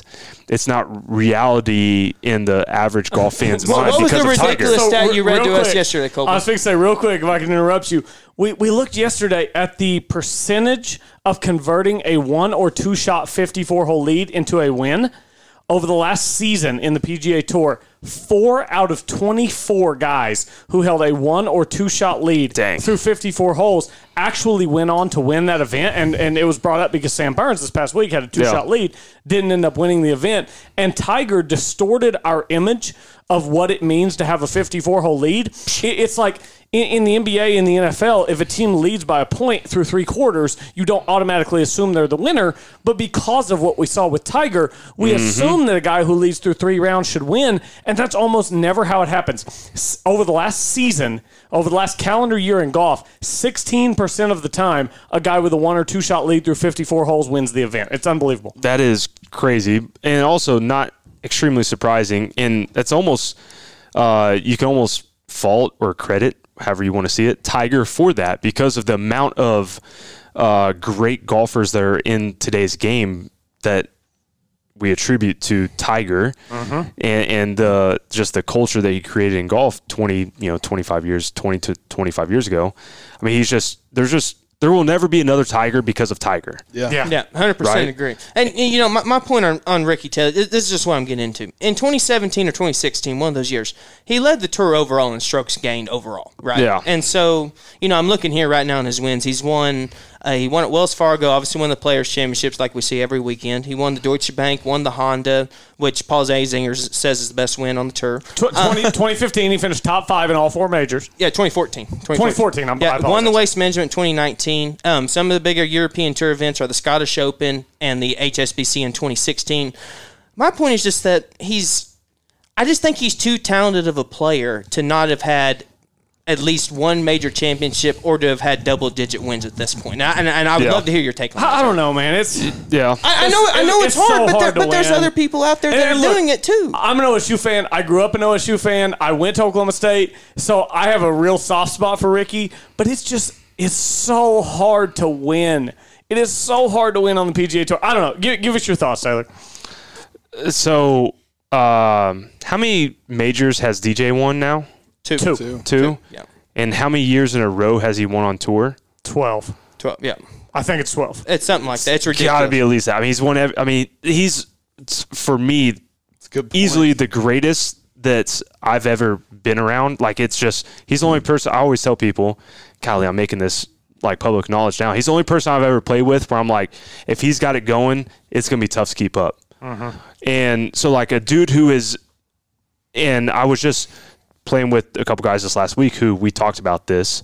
Um, he's in the last 10 to 15 years outside of Tiger and really including Tiger in the last 10 to 15 years, he is the most dominant player. He's the best player in the game. He's unbelievable. And, and, to- And- to, go back to your point, Talor, before, uh, I just don't want to interrupt you. Going back um, to 2007, the only calendar year he did not win was 2014, but because of the wraparound season, he won late 2013. Yep. So he's technically won every year since 27. Right. Or 2007, yes. Right. And and so I, I just so when he I, I understand the about Rickie about like not winning as much. I understand that. I just you know, I almost you can't put um majors in that the converse it's almost like the Tiger conference. Tiger's the best ever. There's no In my doubt about it. opinion, right? At He least with he- us, yeah. Some some, didn't- some idiots will come and tell us Jack's better, and, And- then we'll shut him up. and he but he doesn't have he doesn't have more majors than Jack, Yeah. right? Right. So who has more PGA Tour wins? I, and I could be totally wrong here. And, Brook- and Brook- way less events, too, may I say. Brooks or Rickie Who has more tour wins? Brooks has more tour wins. By I mean a Barely. s- slim amount. It's got to be Bro- Brooks has two or three more. That's right. it. Yeah. And so a guy who's won a handful more majors, 3 three, right? Four, four for Brooks. Two PGAs, Okay. two US Opens. Okay, so four majors, uh, and so like that's where you know it's just again the lens through which you choose to look at, and um, I don't know the the success that Rickie has had has been incredible, and it just the, I guess the expectations of the media that has been put on him has been maybe a little bit unfair because almost to his own detriment because of his early success. He was one of the early like social media guys. in He's marketed himself so well Ex- since he's been ex- on tour. Yeah, so it's been a perfect storm for people to have like these maybe unfair inflated expectations and not to say that he hasn't done as well as he could have done, but who has? Yeah. Absolutely. You always know? want to do better. I, I'm just Yeah. looking at, you know, we went, like we mentioned, the 2014 Masters finishes in the top five. 2017 leads the whole tour in strokes gained tee to green. And it just seems like we're going in the opposite direction now than what we were. And, Yeah. as, and, Yeah. and, you know, as much as I love to try to find an enemy in golf, which, you know, Rickie was kind of easy, because when we were in high school, it was, we always had a Rory versus Rickie debate. And I was on the Rory side and he was Rickie. So, Right, I mean, you know, it's kind of like NBA, NFL. You always have a team that you want to root against, right? And, Yeah. And so it's not that I, I dislike Rickie at all. I know he's a tremendous guy. And so it's just, I feel like with someone who gets so much hype, who gets shown a PJ championship winning highlight every single weekend, I, in all honesty, I'm, I'm at the point I want to see him win more. I am personally, and I, I think it's in there. Um, I don't know, and Talor, you may be iterate on this. You feel free not to, but just seems like his swing has gotten a lot more towards what it was early 2010s as opposed to what it was 2014 to 2017 when he was. I, I, I think he's still with Butch, correct? I I don't know if he is or I don't know if isn't. he I is don't or know. not. I, also, That I'm, might be the problem right there. I, I'm hella biased because I want to see all the OSU guys win. I want to see Rickie win more. Talor, I want to see you win. I want to see Uihlein win. I want to see Hoffman win. I want to see everybody who went to Oklahoma State win. But that's that's my internal bias. And and even being an Oklahoma guy, you know, I was born and raised in Chickasha. I went to Oklahoma State, graduated from Oklahoma State. I live in Oklahoma City. I, I want to see somebody like Abraham Ancer win. And, and he's an OU guy. I just I want to see Oklahoma guys do well because I, I feel like I have a personal investment in Oklahoma golf.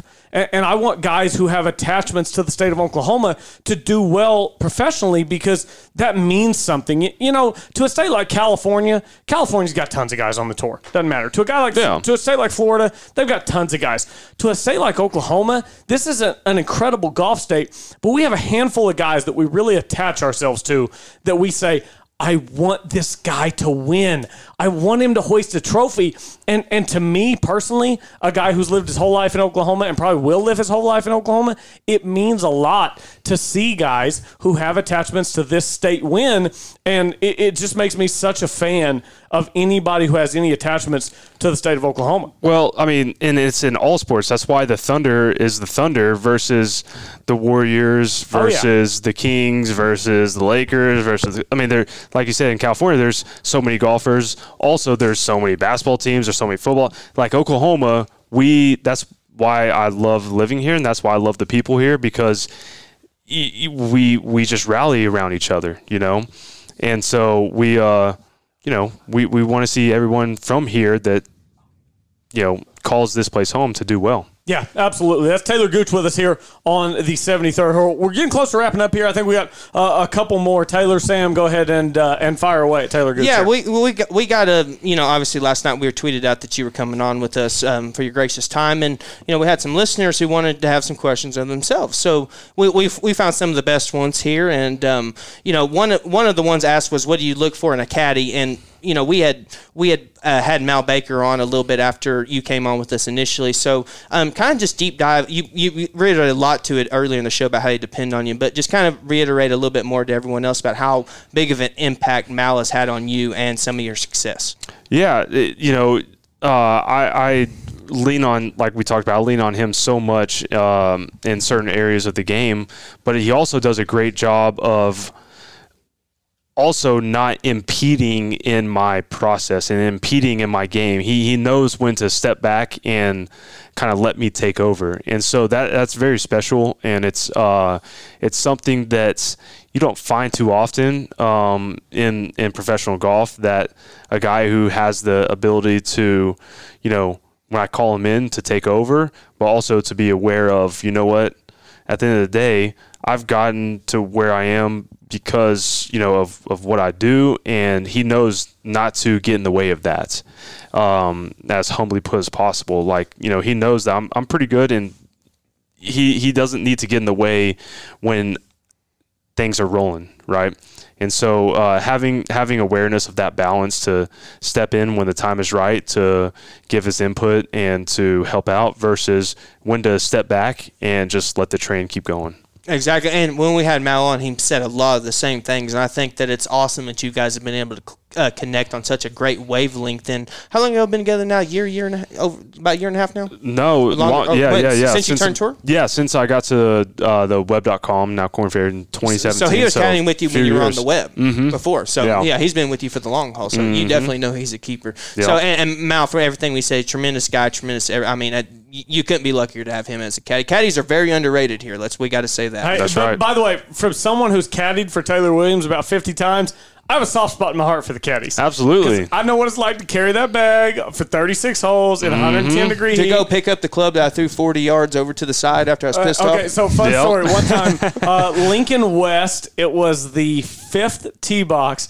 Man, Taylor Taylor Williams hit a hit a bad tee shot. It was the one time that he ever threw a club like toward me. And I just reached out and snagged it like I was playing shortstop for the Yankees. and then as we were walking up the fairway, I told him, I said, "Man, don't be throwing clubs at me." And it was it's a, it's a fun story now, but it was like the one time that he ever got so mad. I think he hooked it left on that hole or something. We were over there behind the trees, slung the driver open over I mean, I snagged it like I was Derek Jeter. And I'm like, "Hey, let's let, let's watch it." That's it. so next time instead of throwing, I bent it over my knee, so it made it a lot easier. So, 100%. so uh, uh, next question here from one of the great listeners is, and kind of got, go, dive into your mindset on the course. And the main example they want to hear is, you know, how, and you kind of talked about that with Steve Ball. How do you rebound from a bad shot? You know, what is your mindset of, you know, you just piped a drive 330 down the middle, you got a 100 yard wedge in, you're thinking birdie. All of a sudden you miss a yard short and you're in the rough and you have a short sided chip. You know, what is your thought process on getting over something along those lines? Yeah, I mean it's it's so cliche, but you just got to have a short memory. You can't think about the ga- the bad. You got to focus on the good. You can't think about what just happened. You have to think about. I mean, how many times have you hit a bad shot, you know, an approach shot, and then you chipped in for birdie? You know, so much good happens over time that you have to keep focused on, you know what, just because something bad happens doesn't mean it's going to continue to happen.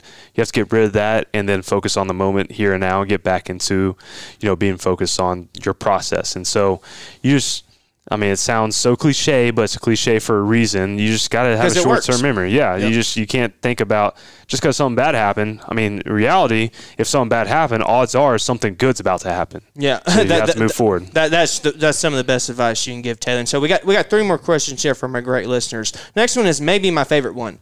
How hard is it to keep your composure for 72 holes and then report back to the 73rd hole?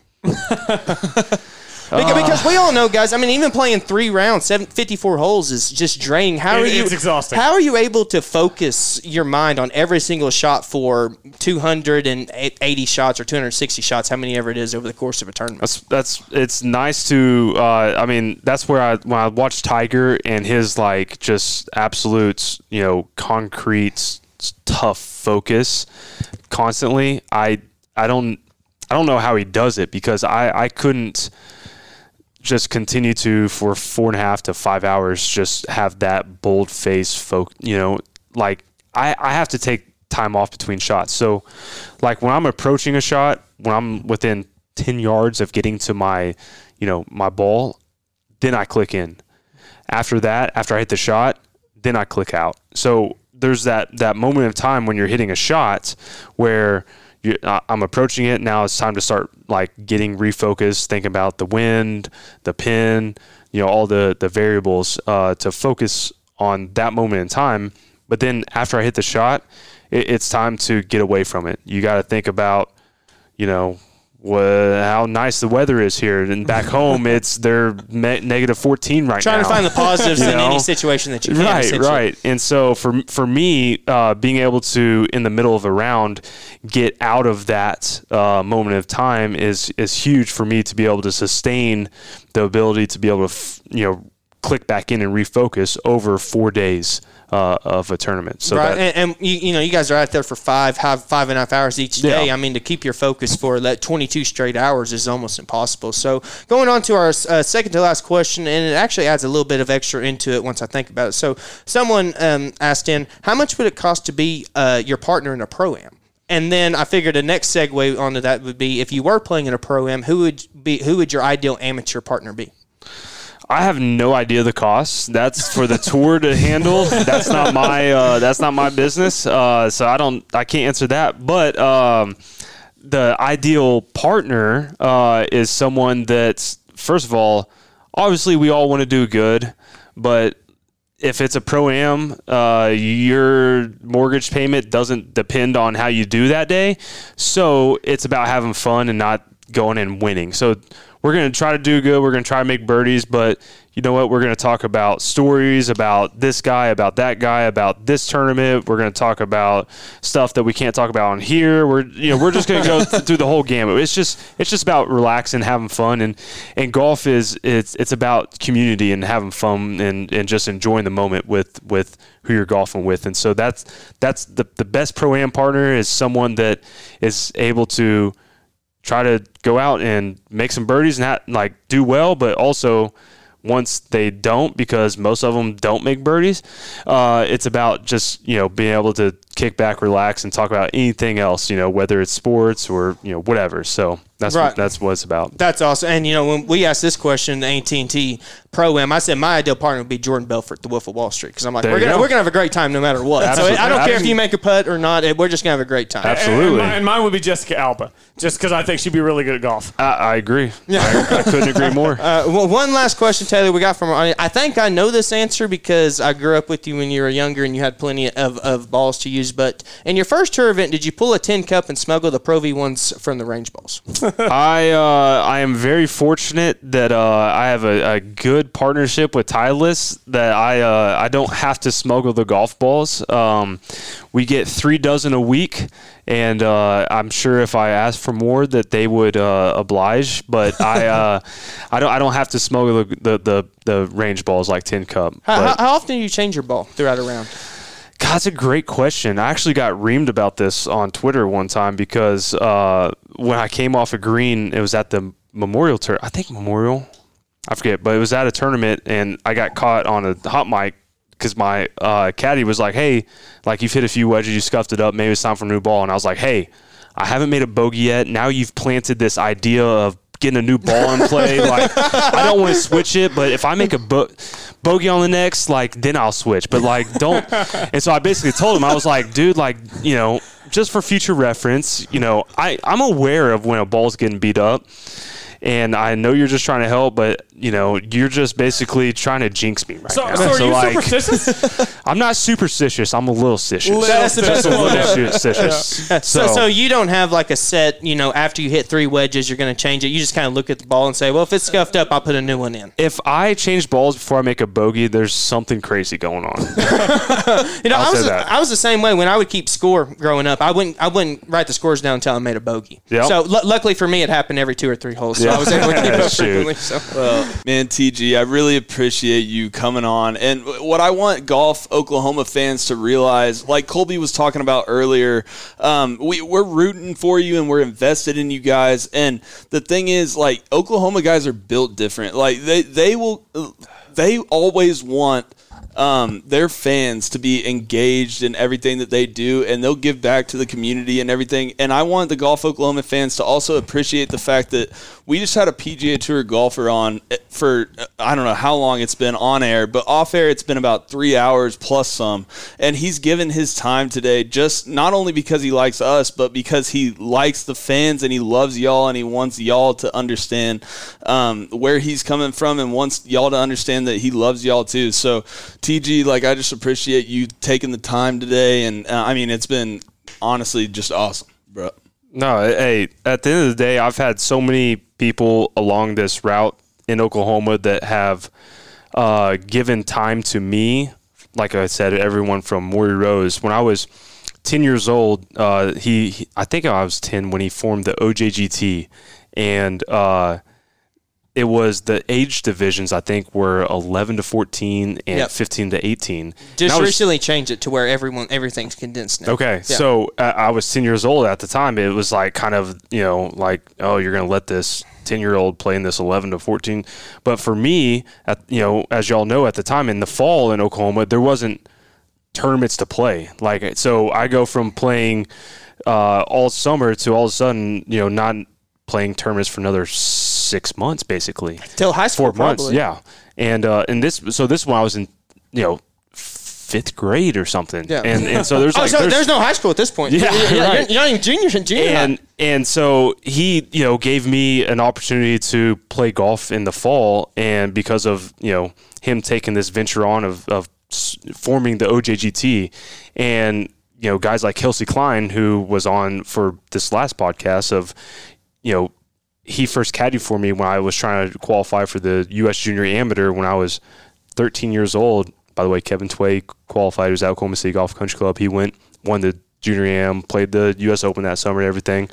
But um, you know, I've just I've been so fortunate in it to have people throughout this journey that have given time and given lessons and advice and have invested in me that you know I, I, I hope there's a bunch of junior golfers that are listening to this i don't know what i'm talking about a lot of the time but I, I can speak on the experience that i have and i know that there are lessons that you know kids can take on and i wouldn't trade what i do for anything. I'm so blessed to be able to do what I do, and I- just hope that there's kids that realize like it's it's a pretty cool gig, and it's not easy.